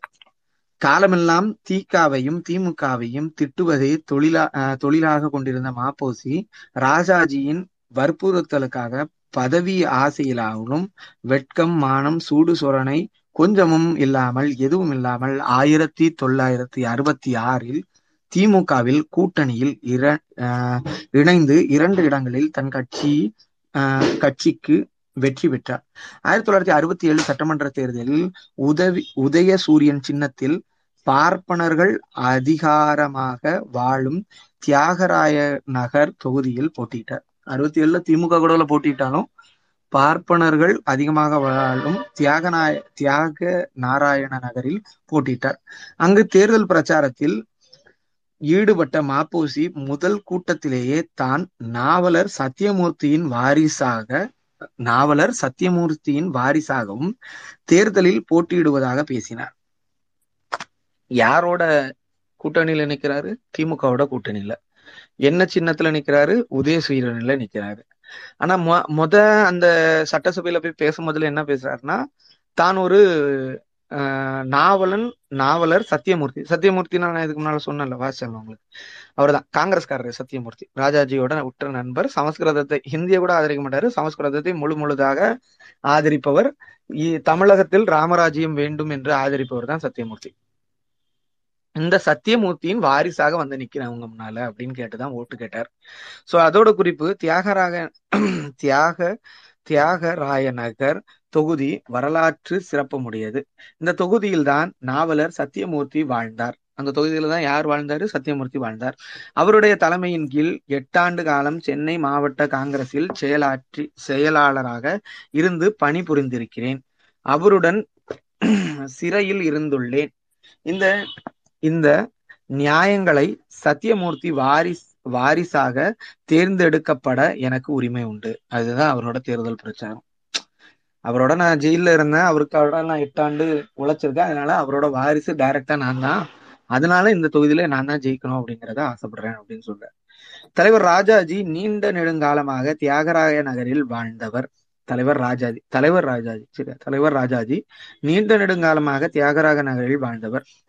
அவர்பால் பெரும் மதிப்பு உடையவன் அவர்பால் பெரும் பெரும் மதிப்பு உடையவன் அவருடைய பேரன்புக்குரிய பேரன்பு ஒரு நிமிஷம்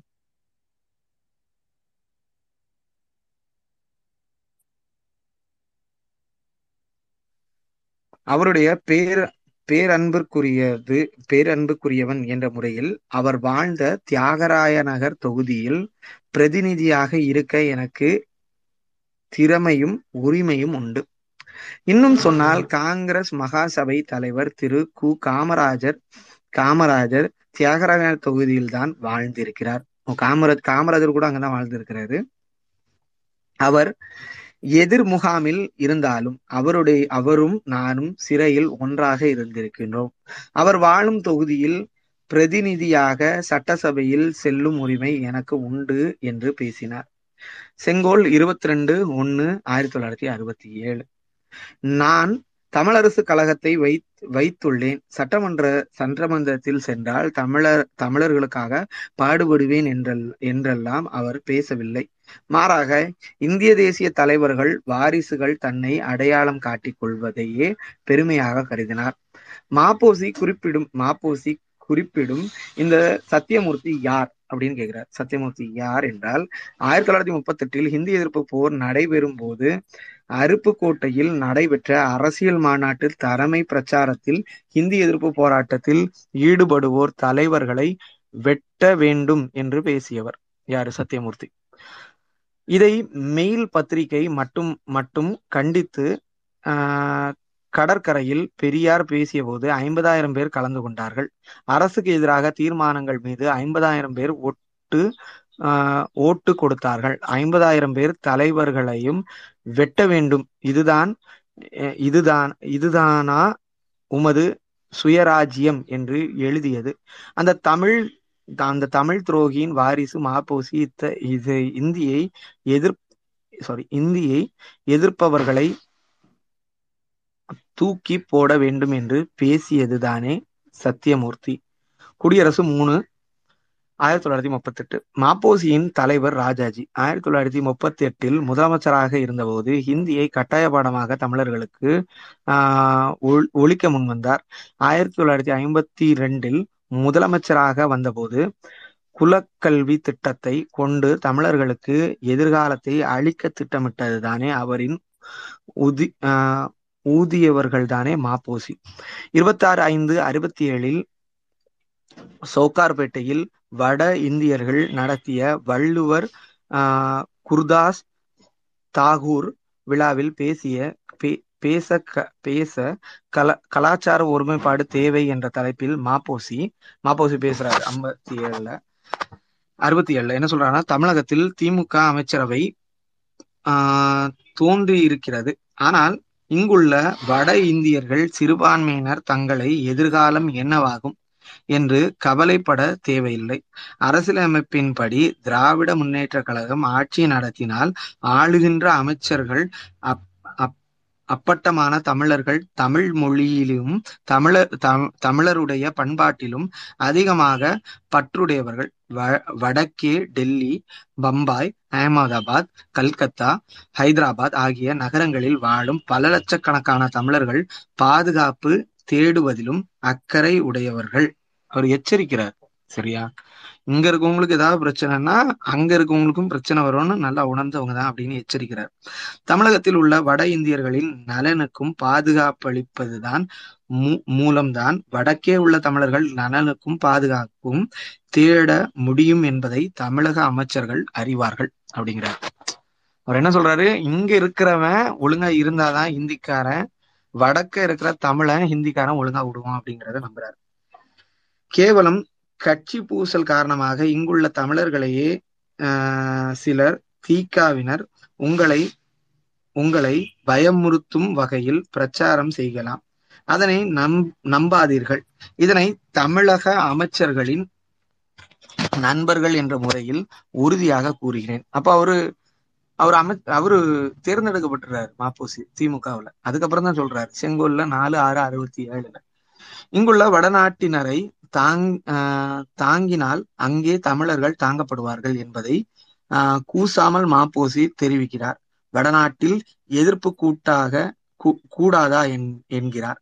எனக்கு அரசியல் உணர்வு எனக்கு அரசியல் உணர்வு பிறந்த காலகட்டம் தொட்டு நான் இந்தியா முழுவதையும் என் என் இந்தியா முழுவதையும் எனது தாய்நாடாக கருதி வந்திருக்கின்றேன். இன்று அதே உணர்வோடு தான் இருக்கின்றேன். நீங்களும் நானும் இந்தியர்கள் என்று நினைப்பதுடன் இந்த விழாவில் பேசுகிறேன். கூட்டணி திமுகவுடன், ஆனால் இவருடைய உள் உள் உள்ளறிந்த நிறையில் இந்திய தேசிய குப்பைகளே அப்படிங்கிறார். கூட்டணி திமுகவோட தமிழரசு கழகம், ஆனா உள்ள இந்திய தேசியம் தான் இருந்துச்சு. நாம் தமிழர் இயக்கத்தில் சார்பில் தமிழ் தமிழ் பேரரசு ஒன்றை அமைக்க போவதாக ஆதித்தனார் தமிழ் பேரரசு என்ற நூலை வெளியிட்டார். அதை கண்டித்து மாப்போசி இந்திய இந்திய தொடர்பில் இருந்து தமிழகத்தை பிரித்துவிட எண்ணமோ எண் எண்ணமா எண்ணமாம் இலங்கையில் இந்தி இந்திய பகுதிகளை தமிழகத்தோடு சேர் சேர்க்க தொண்டு செய்ய போகிறீராம்.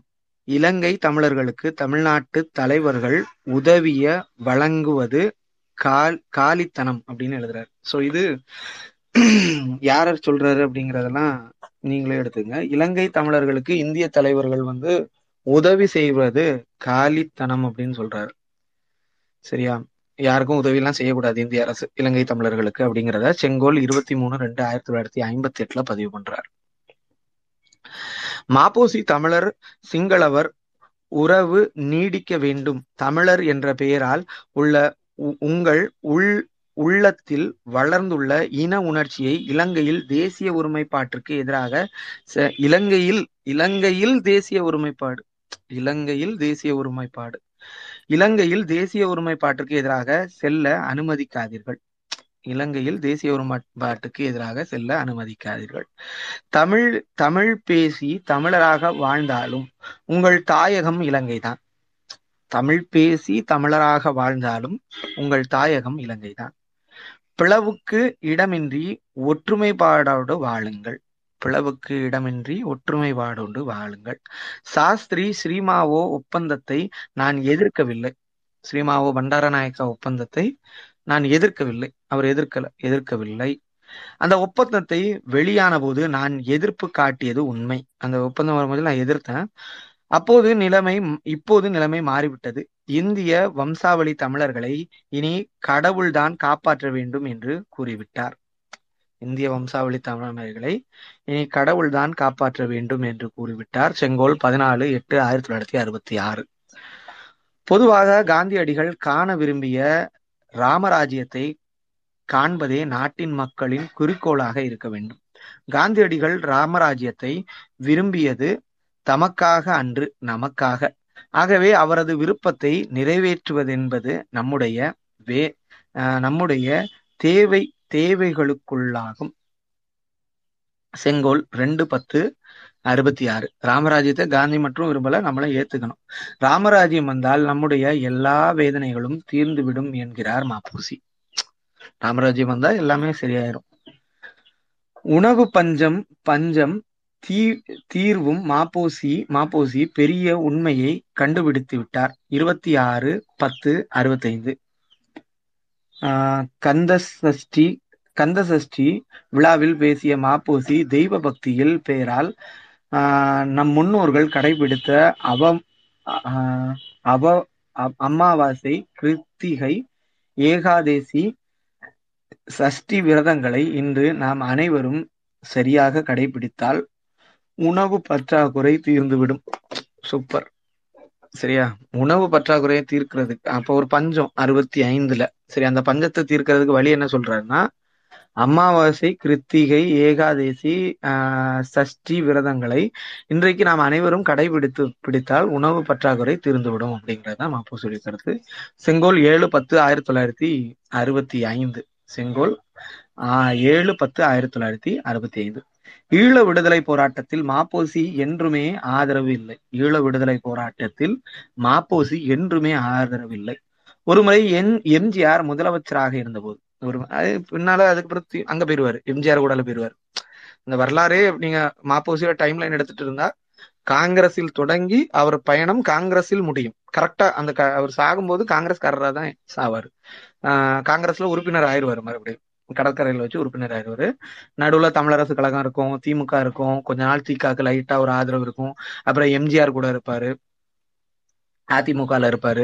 சரி, ஆஹ் இப்ப அந்த அதிமுக கூட இருக்கும் போச்சுல விடுதலை புலிகள் என்ன சொன்னாரு பாருங்க. ஈழ விடுதலை போராட்டத்தை ம.பொ.சி என்றுமே ஆதரித்ததில்லை. ஒருமுறை எம்ஜிஆர் முதலமைச்சராக இருந்தபோது நீங்கள் விரும்பினால் பிரபாகரனை சந்திக்க ஏற்பாடு செய்கின்றேன். யார் சொல்றா? எம்ஜிஆர் சொல்றாரு ம.பொ.சியை பார்த்து. நீங்கள் விரும்பினால் நீங்கள் விரும்பினால் பிரபாகரனை சந்திக்க ஏற்பாடு செய்கிறேன் என்று ம.பொ.சியிடம் கூறினார்.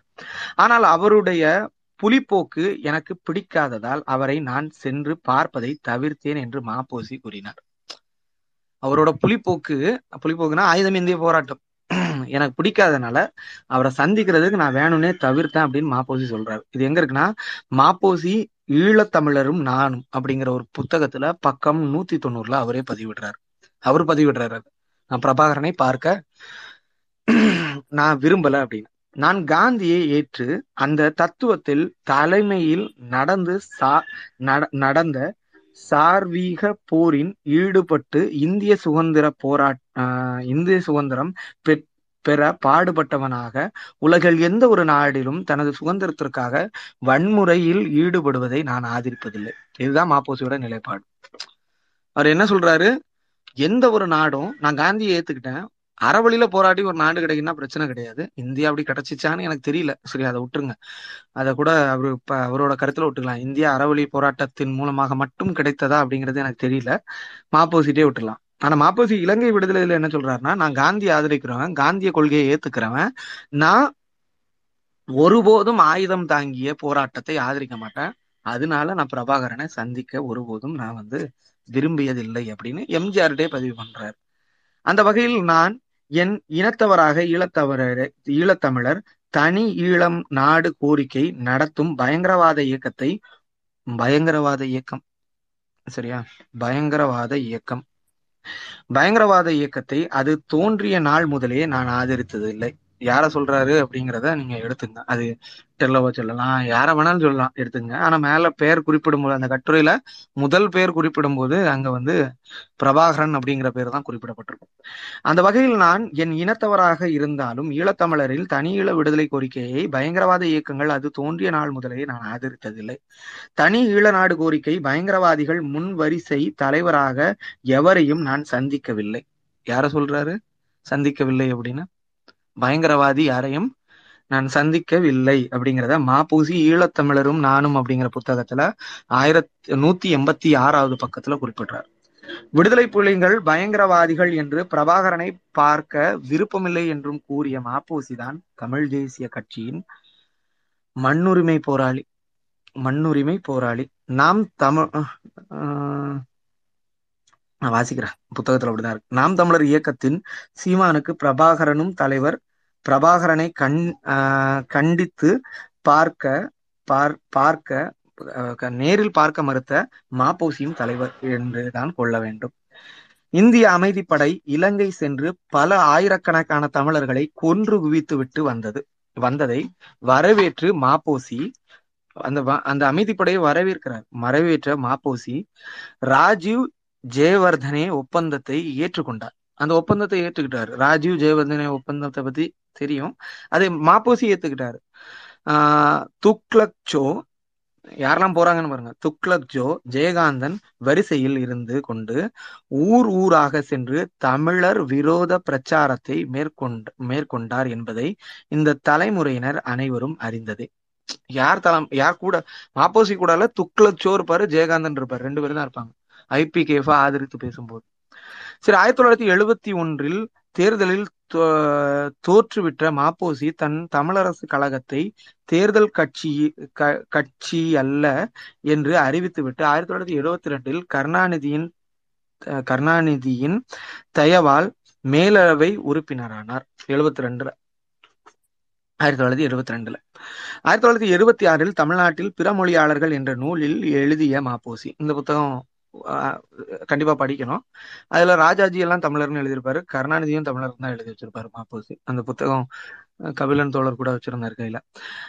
ஆயிரத்தி தொள்ளாயிரத்தி எழுபத்தி ஆறில் தமிழ்நாட்டில் பிற மொழியாளர்கள் என்ற நூலில் மாபோசி ஆயிரத்தி தொள்ளாயிரத்தி எழுபத்தி ஏழில் திமுக திமுக தோற்றுவிட்டவுடன் மறைமொழி மலையாளியாம் மலையாளியான எம்ஜிஆர் ஆரி ஆரி ஆரியிடம் ஓடினார்.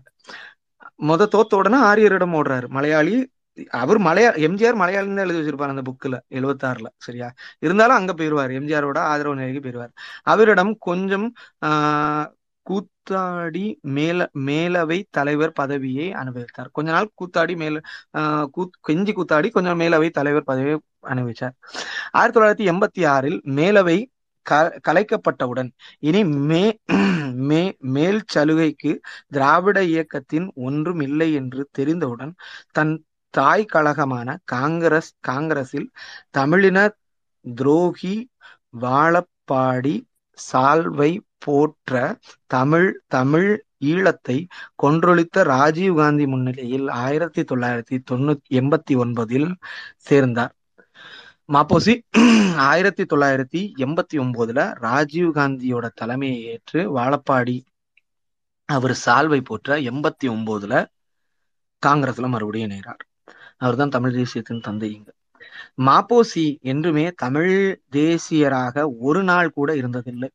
அவரை தான் இன்று தமிழ் தேசியவாதியாக தமிழ் தேசிய தலைவராக தூக்கி பிடிக்கிறார்கள் தூக்கி பிடிக்கிறார்கள் எம்ஜிஆர் மேலவை தலைவர் பதவி கொடுக்கவோ அவரை பாராட்டி பாராட்டி நீண்டதொரு கட்டுரை செங்கோலில் இதழில் எழுத வந்துள்ளது.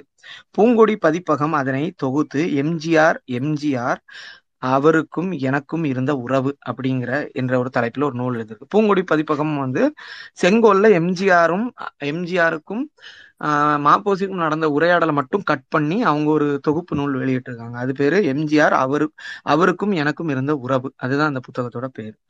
அதுல இருக்கு. ஆயிரத்தி தொள்ளாயிரத்தி ஐம்பத்தி நாலில் ஆஹ் குலக்கல்வி திட்டத்தை திரும்ப பெற மறுப்பு முதலமைச்சர் பதவி விலக சென்றுவிட்ட ராஜாஜி பெரியாரின் ஆதரவுடன் காமராஜர் முதல்வர் முதல்வரானார்.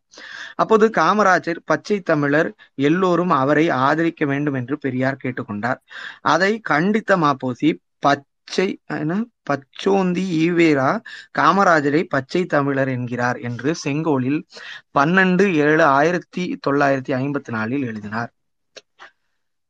அவர் காமராஜருக்கு ஒருபோதும் ஆதரவு தெரிவித்ததே கிடையாது. யார் மாபோசி? அவருக்கு ராஜாஜி வரணும், மறுபடியும் அவரோட தலைவர் ராஜாஜி வரணும். அப்போ பெரியார் காமராஜரை பச்சை தமிழர் காமராஜரை ஆதரியுங்கள் அப்படின்னு சொல்றத எதிர்த்து பச்சை துரோகி காமராஜர், பச்சை தமிழர் காஜர் காமராஜருக்கு சாரி பச்சை துரோகி பெரியார் பச்சை தமிழர் காமராஜருக்கு ஆதரவா என்று செங்கோல்ல தலையங்க எழுதுறார். உண்மையில் தன் வாழ்நாள் முழுவதும் பச்சை துரோகியாக வாழ்ந்தவர் மாப்போசியே. முதல் சத்தியமூர்த்தி, அடுத்து ராஜாஜி, பிறகு காமராஜர், அகில இந்திய அளவில் காந்தி, நேரு. நேரு மறைந்த போது நான் என் தலைவரை இழந்து விட்டேன் என்று தலையங்கம் எழுதினார். தமிழரசு கழகம் கொடியை ஒரு வாரம் அரை கம்பத்தில் பறக்கவிட்டது. சென்னையில் மௌன ஊர்வலம் நடத்தியது. யாருடன்? இதுக்கு நேருவோட மறைவுக்கு அப்புறம் ஆயிரத்தி தொள்ளாயிரத்தி அறுபத்தி நாலு முதல் அண்ணாவுக்கு பிறகு அண்ணா பிறந்த நாள் வாழ் பிற பிறந்த நாள் வாழ்த்து கூறுவார். ஆயிரத்தி தொள்ளாயிரத்தி அறுபத்தி அறுபத்தி நாலு முதல் அண்ணாவுக்கு பிறந்த அறுபத்தி நாலுக்கு அப்புறம் தான் சொல்லுவார். சரியா, அறுபத்தி நாலுக்கு அப்புறம் அண்ணாவுக்கு பிறந்த நாள் வாழ்த்து சொல்லுவார். ஆயிரத்தி தொள்ளாயிரத்தி அறுபத்தி ஏழில் சட்டமன்றத்தில் திமுக ஆட்சியின் மீது கொண்ட வரவே வரப்பட்ட நம்பிக்கையில்லா தீர்மானத்தை எதிர்த்து பேசிய மாப்போசி திமுகவிற்கு விசுவாசமாக நடந்து கொண்டார். அதே மாப்போசி திமுகவுக்கும் விசுவாசமாக நடந்து கொண்ட வரலாறு இருக்கு. திமுக தோற்றவுடன் எம்ஜிஆரிடம் ஆரி ஆரி ஆரிடம் எம்ஜிஆரிடம் எம்ஜிஆரிடம் அதுல எழுத்து பிழை இருக்கு எம்ஜிஆரிடம் போய் அவருக்கு நல்ல பிள்ளையாக நடந்து கொண்டார். மேலவை தலைவரானார். அங்கிருந்து ராஜா ராஜீவ்காந்தியிடம் ஓடினார். அங்கெல்லாம் தாவுகின்றாரோ அதற்கெல்லாம் எப்படியும் தளம் போட்டு உண்மையாக பச்சை துரோகியாக வாழ்ந்து காட்டினார் மாப்போசி. தமிழ் தேசிய தமிழ் தேசிய காவலராக அல்ல, தமிழ் தேசிய தலைவரும் அல்ல, அவர் முழுக்க முழுக்க இந்திய தேசிய ஆதரவாளர். பெரியாரை திறனாய்வு செய்வதாக கூறி கூறும் அருகோபாலன் என் என்றைக்காவது மாப்போசியை திறனாய்வு செய்திருக்கிறாரா? ஏன் செய்யவில்லை? யாராவது கூட்ட அஹ் கூட்ட போட்டால் வந்து பெரியாரை, திராவிட இயக்கத்தை திட்டுவ திட்டு திட்டுவிட்டு போவது ஒரு வேலை. ஐயம் ஐம்பது ஆண்டுகளாக அரசியலில் இருக்கும் அருகோபாலன் என்ன என்றைக்காவது தன் கொள்கை இதுதான் என்று தெரிவாக கூறியிருக்கிறாரா? அதற்கான அமைப்பு கட்ட முயற்சி செய்திருக்கிறாரா? அல்லது எந்த அமைப்பிலாவது உறுப்பினராக இருந்திருக்கிறாரா? இல்லையே. ஏன் அப்படிங்கிறத ஒரு கேள்வியோட கேட்கிறார் அருகோபாலன். அருகோபாலன் இன்னும் ஒரு ஆஹ் கரு கருணாதான் கருணாதான் சீபா ஆதித்தனார் ஆவார். அவர் வெளிநாட்டு சட்டம் சட்டம் பயின்று சிங்கப்பூரில் வழக்கறிஞராக தொழில் செய்து வந்தவர். ஆதித்தனார் தன்னை பற்றி கூறி கூறியது ஆயிரத்தி தொள்ளாயிரத்தி முப்பத்தி ஒன்பதில் ஆஹ் மலோ மலோயாவில் பாரிஸ்டர் தொழில் புரிந்து வந்த போது தமிழகத்தில் தமிழ்நாட்டு தமிழருக்கே என்று குரல் கிளம்பியதை கேட்டேன். இந்த லட்சணத்திற்கு இந்த லட்சியத்திற்கு தொண்டாற்றும் எண்ணத்தோடு மனைவி மக்களை சென்னைக்கு வந்து சேர்த்தேன். சென்னைக்கு கப்பலில் வந்து இறங்கி அன்று திருக்கழக திரு திருக்கழு குன்றத்தில் நடைபெற்ற நீதி கட்சி மாநாட்டில் நடைபெற்ற உடனே சென்னையிலிருந்து ஒரு வாடகை வாடகை காரை அமர்த்தி கொண்டு திருக்கழுங்கேற்றத்திற்கு போனேன். தலைவர் பெரியார் அவரை சந்தித்தேன். அவரிடம் அவரிடம்தான் என் கருத்தை தெரிவித்தவுடன் மாநாட்டில் பத் பத் பத்தலுக்கு அண் அண்ணா அவர்கள் கூட்டி காட்டி அண்ணாதுரை இருந்தார். அவரிடமும் பேசினேன் என்று கூறி அனுப்பி வைத்தார். மாநாடு முடிந்த பிறகு அண்ணா அவர்களோடு நீண்ட நேரம் உரையாடி உரையாடும் வாய்ப்பு எனக்கு அன்று கிடைத்தது. தமிழ் மொழிக்கு ஒரு மறுமலர்ச்சி தேவை என்ற கருத்தை மிக வலியுறுத்தி பேசினார். தமிழ தமிழருக்கும் தமிழுக்கும் தமிழ்நாட்டுக்கும் அவருடைய சேர்ந்த தொண்டாற்றும் உறுதி கொண்டு இருக்கின்றேன் என்றும் கூறி அவரிடம் விடம்பெற்று கொண்டேன். முகிலை முகிலை ராச பண்டிதர், நாம் தமிழர் இயக்கம், பக்கம் ஐம்பத்தி ஒன்று. சரியா, இது சீபா ஆதித்தனார் சொல்ற அவரோட இதுல இருந்து வந்தது இயக்கம். நாம் தமிழர் இயக்கம் பக்கம் ஐம்பத்தி ஒண்ணுல இது குறிப்பிடப்படுகிறது. ஆயிரத்தி தொள்ளாயிரத்தி நாற்பத்தி ரெண்டில் திரும்ப வந்த மதுரையில் தமிழன் என்ற வார இதழை தொடங்கினேன். அப்பொழுது அண்ணா அவர்கள் தமிழன் பத்திரிகைக்கு ஒரு ஒரு வாழ்த்து செய்து அனுப்பி இருந்தார். அதை இன்னமும் நான் வைத்திருக்கிறேன். முகிலை ராசபண்டிதர் எழுதின புத்தகம் நாம் தமிழர் இயக்கம் பக்கம் அறுபத்தி ஒன்று அறுபத்தி ரெண்டு. அப்போதுதான் நாம் தமிழர் இயக்கத்தை தொடங் தொடங்கியதாக கூறினேன். ஆனால் அந்த இயக்கம் நீண்ட நாள் நீடிக்கவில்லை. ஆயிரத்தி தொள்ளாயிரத்தி நாற்பத்தி ஐந்தில் இந்திய தேசிய காங்கிரஸில் சேர்ந்தார் ஆதித்தனார். ஆயிரத்தி தொள்ளாயிரத்தி நாற்பத்தி ஆறில் காங்கிரஸ் சார்பில் தேர்ந்தெடுக்கப்பட்ட சட்டமன்ற மேலவை உறுப்பினரானார். அப்போது இருந்த காங்கிரஸ் அரசு பனை மரத் ஆஹ் பனை மரத்துக்கு வரி விதித்தது.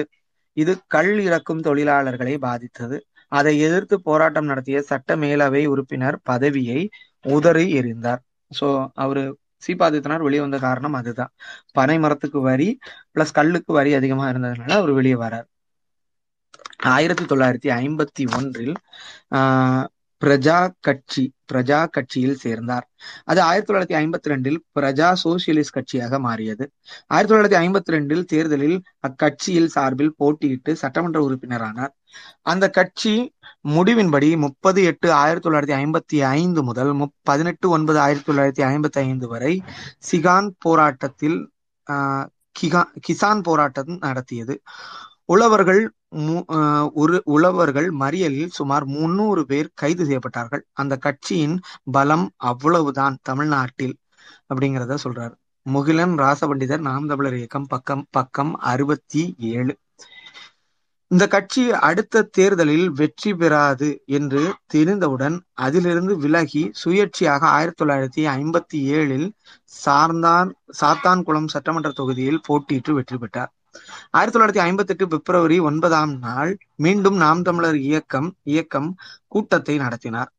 ஆயிரத்தி தொள்ளாயிரத்தி அறுபது ஜூன் ஐந்தாம் நாள் தந்தை பெரியாருடன் இணைந்து தமிழ்நாடு நீங்களான இந்தி இந்திய தேசிய எரிப்பு போராட்டத்தை நடத்தினார்.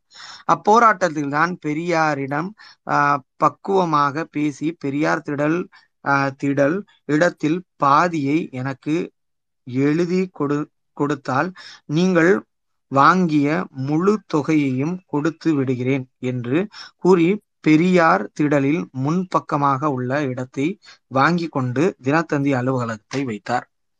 ஆயிரத்தி தொள்ளாயிரத்தி அறுபதில் அஹ் இந்தி எதிர்ப்பு போராட்டம் நடத்தினார். ஆயிரத்தி தொள்ளாயிரத்தி ஐம்பத்தி ஒன்பதில் இந்தி தமிழ் பேரரசு என்ற நூலை எழுதினார். அப்போது அது தமிழ்நாட்டில் தடை செய்யப்பட்டது. ஆயிரத்தி தொள்ளாயிரத்தி அறுபத்தி ஐந்தில் இந்தி எதிர்ப்பு போராட்டத்தில் கைது செய்யப்பட்டார். ஆதித்தனார் உண்மையான தமிழ் தேசியராக விளங்கியது ஆயிரத்தி தொள்ளாயிரத்தி ஐம்பத்தி எட்டு முதல் ஆயிரத்தி தொள்ளாயிரத்தி அறுபத்தி ஐந்து வரை ஏழு ஆண்டுகள் மட்டுமே. ஆதித்தனார் திமுகவில் இணைந்ததை பற்றி கூறுகிறார். திமுகவில் இணைந்ததை பற்றி ஆதித்தனாரை கூறுறார். ஆயிரத்தி தொள்ளாயிரத்தி அறுபத்தி ஐந்தில் ஆஹ் பாதுகாப்பு பாதுகாப்பு கைதியாக என்னை நான்காவது முறையாக சிறைப்படுத்தினார்கள். அந்த சமயத்தில் ஒரு நாள் ஆஹ் பரேலில் வெளிவந்தேன். பரோலில் இருந்த லீவில் லீவில் வந்திருந்த நான் கலைஞர் அவர்களை மே மேகமா அலுவலகத்தில் சந்தித்து பிரிவினை தடை சட்டம் வந்து விட்டதால் திமுகவில் இரண்ட இரண்டரை சேர சேர சேர்ந்து விடுவதாக தெரிவித்து விட்டு மறுநாள் கோவையில் ஆஹ் சிறைக்கு போய்விட்டேன். அதன் பின் கூட்டணி அமைப்பதற்கு அறிஞ அறிஞர் அண்ணாவுடன் கலைஞர் அவர்களுடன் சேர்ந்து பல திட்டங்களை தீட்டினேன் என்கிறார். இது மாத்திரமல்ல ஆதித்தனார் எழுதி எழுதியது ஆனால் லாஸ்ட் மூணு மூணு பேராகிராஃப் தான் இருக்கு. அது மட்டுமல்ல அன்பு ஆஹ் அண்ட புலுகர் அருகோபாலனார் தமிழ் தமிழர் என்ற பெருமையுடன் அமைப்புகளெல்லாம் திராவிட இயக்கம் அழித்து விட்டது என்று பொய்யை திருப்பி திருப்பி எழுதுகிறார். மாப்போசி காங்கிரஸில் ஆயிரத்தி தொள்ளாயிரத்தி எண்பத்தி ஒன்பதில் சேரும் வரை தமிழரசு கழகம் என்ற பெயரை வைத்து கொண்டேதான் இருந்தார். ஆதித்தனார் அவரது விரும்பி திமுகவில் சேர்ந்தார். ஆயிரத்தி தொள்ளாயிரத்தி அறுபத்தி ஐந்தில் தேர்தலில் சட்டமன்ற உறுப்பினராக வந்தவுடன் அவை தலைவராக ஆதித்தனார் நியமிக்கப்பட்டார். ஆயிரத்தி தொள்ளாயிரத்தி அறுபத்தி ஒன்பதில் அமைச்சராகவும் ஆயிரத்தி தொள்ளாயிரத்தி எழுபத்தி இரண்டில் நடைபெற்ற தேர்தலில் வெற்றி பெற்று மீண்டும் அமைச்சரானார்.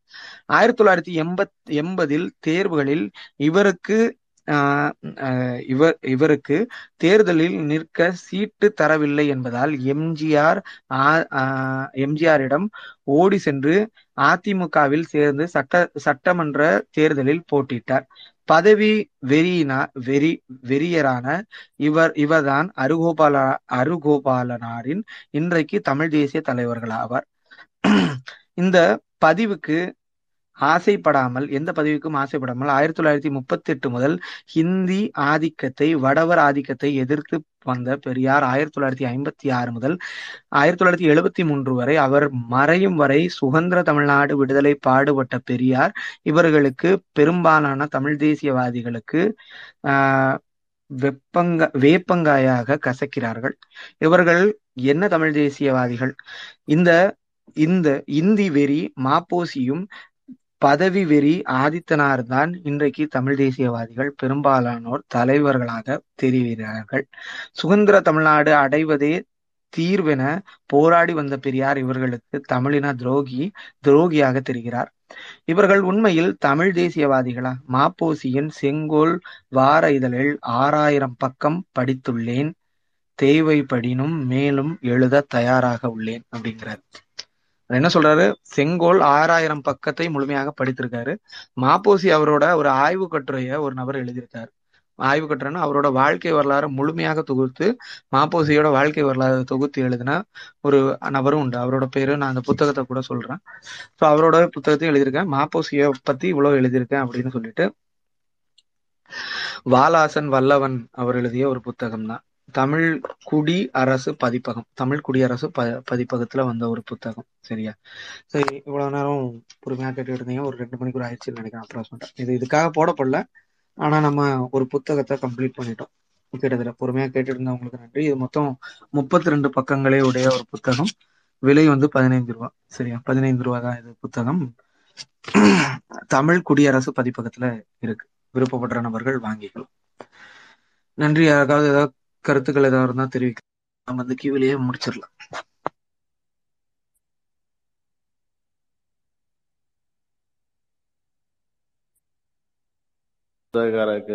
கருத்தியல் செய்தார். ஆனா பின்னாடி திமுகவுடனே கூட்டி கூட்டணி வைத்து தேர்தலில் போட்டியிட்டார், வெற்றி பெற்றார், வாழ்ந்தார். சரிங்களா?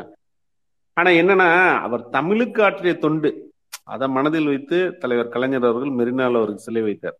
சரிங்களா? ஒரு சிலப்பதிகாரத்துல அவர் எழுதிய அந்த புத்தகங்கள் அதற்கெல்லாம் மரியாதை செய்யும் வகையில. அதனால யாரையுமே வேணும் வேணாம் அப்படின்னு பிரிக்கிறதை விட்டு விட்டு அவர்களோட நல்ல குணங்களை எடுத்துக்கொள்ள வேண்டும் அப்படிங்கிறது தான் என்னுடைய கருத்து. நன்றி. நன்றி சாமி.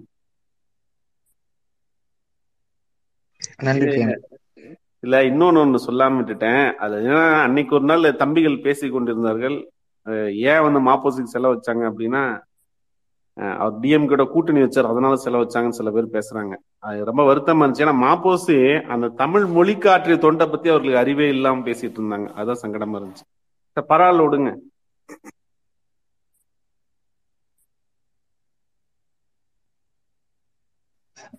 நன்றி கேம்பி. வேற யாருக்கும் எதுவும் கருத்து இல்லைன்னா நம்ம முடிச்சிடலாம். ஒன்றும் சிக்கல் இல்லை. நாளைக்கு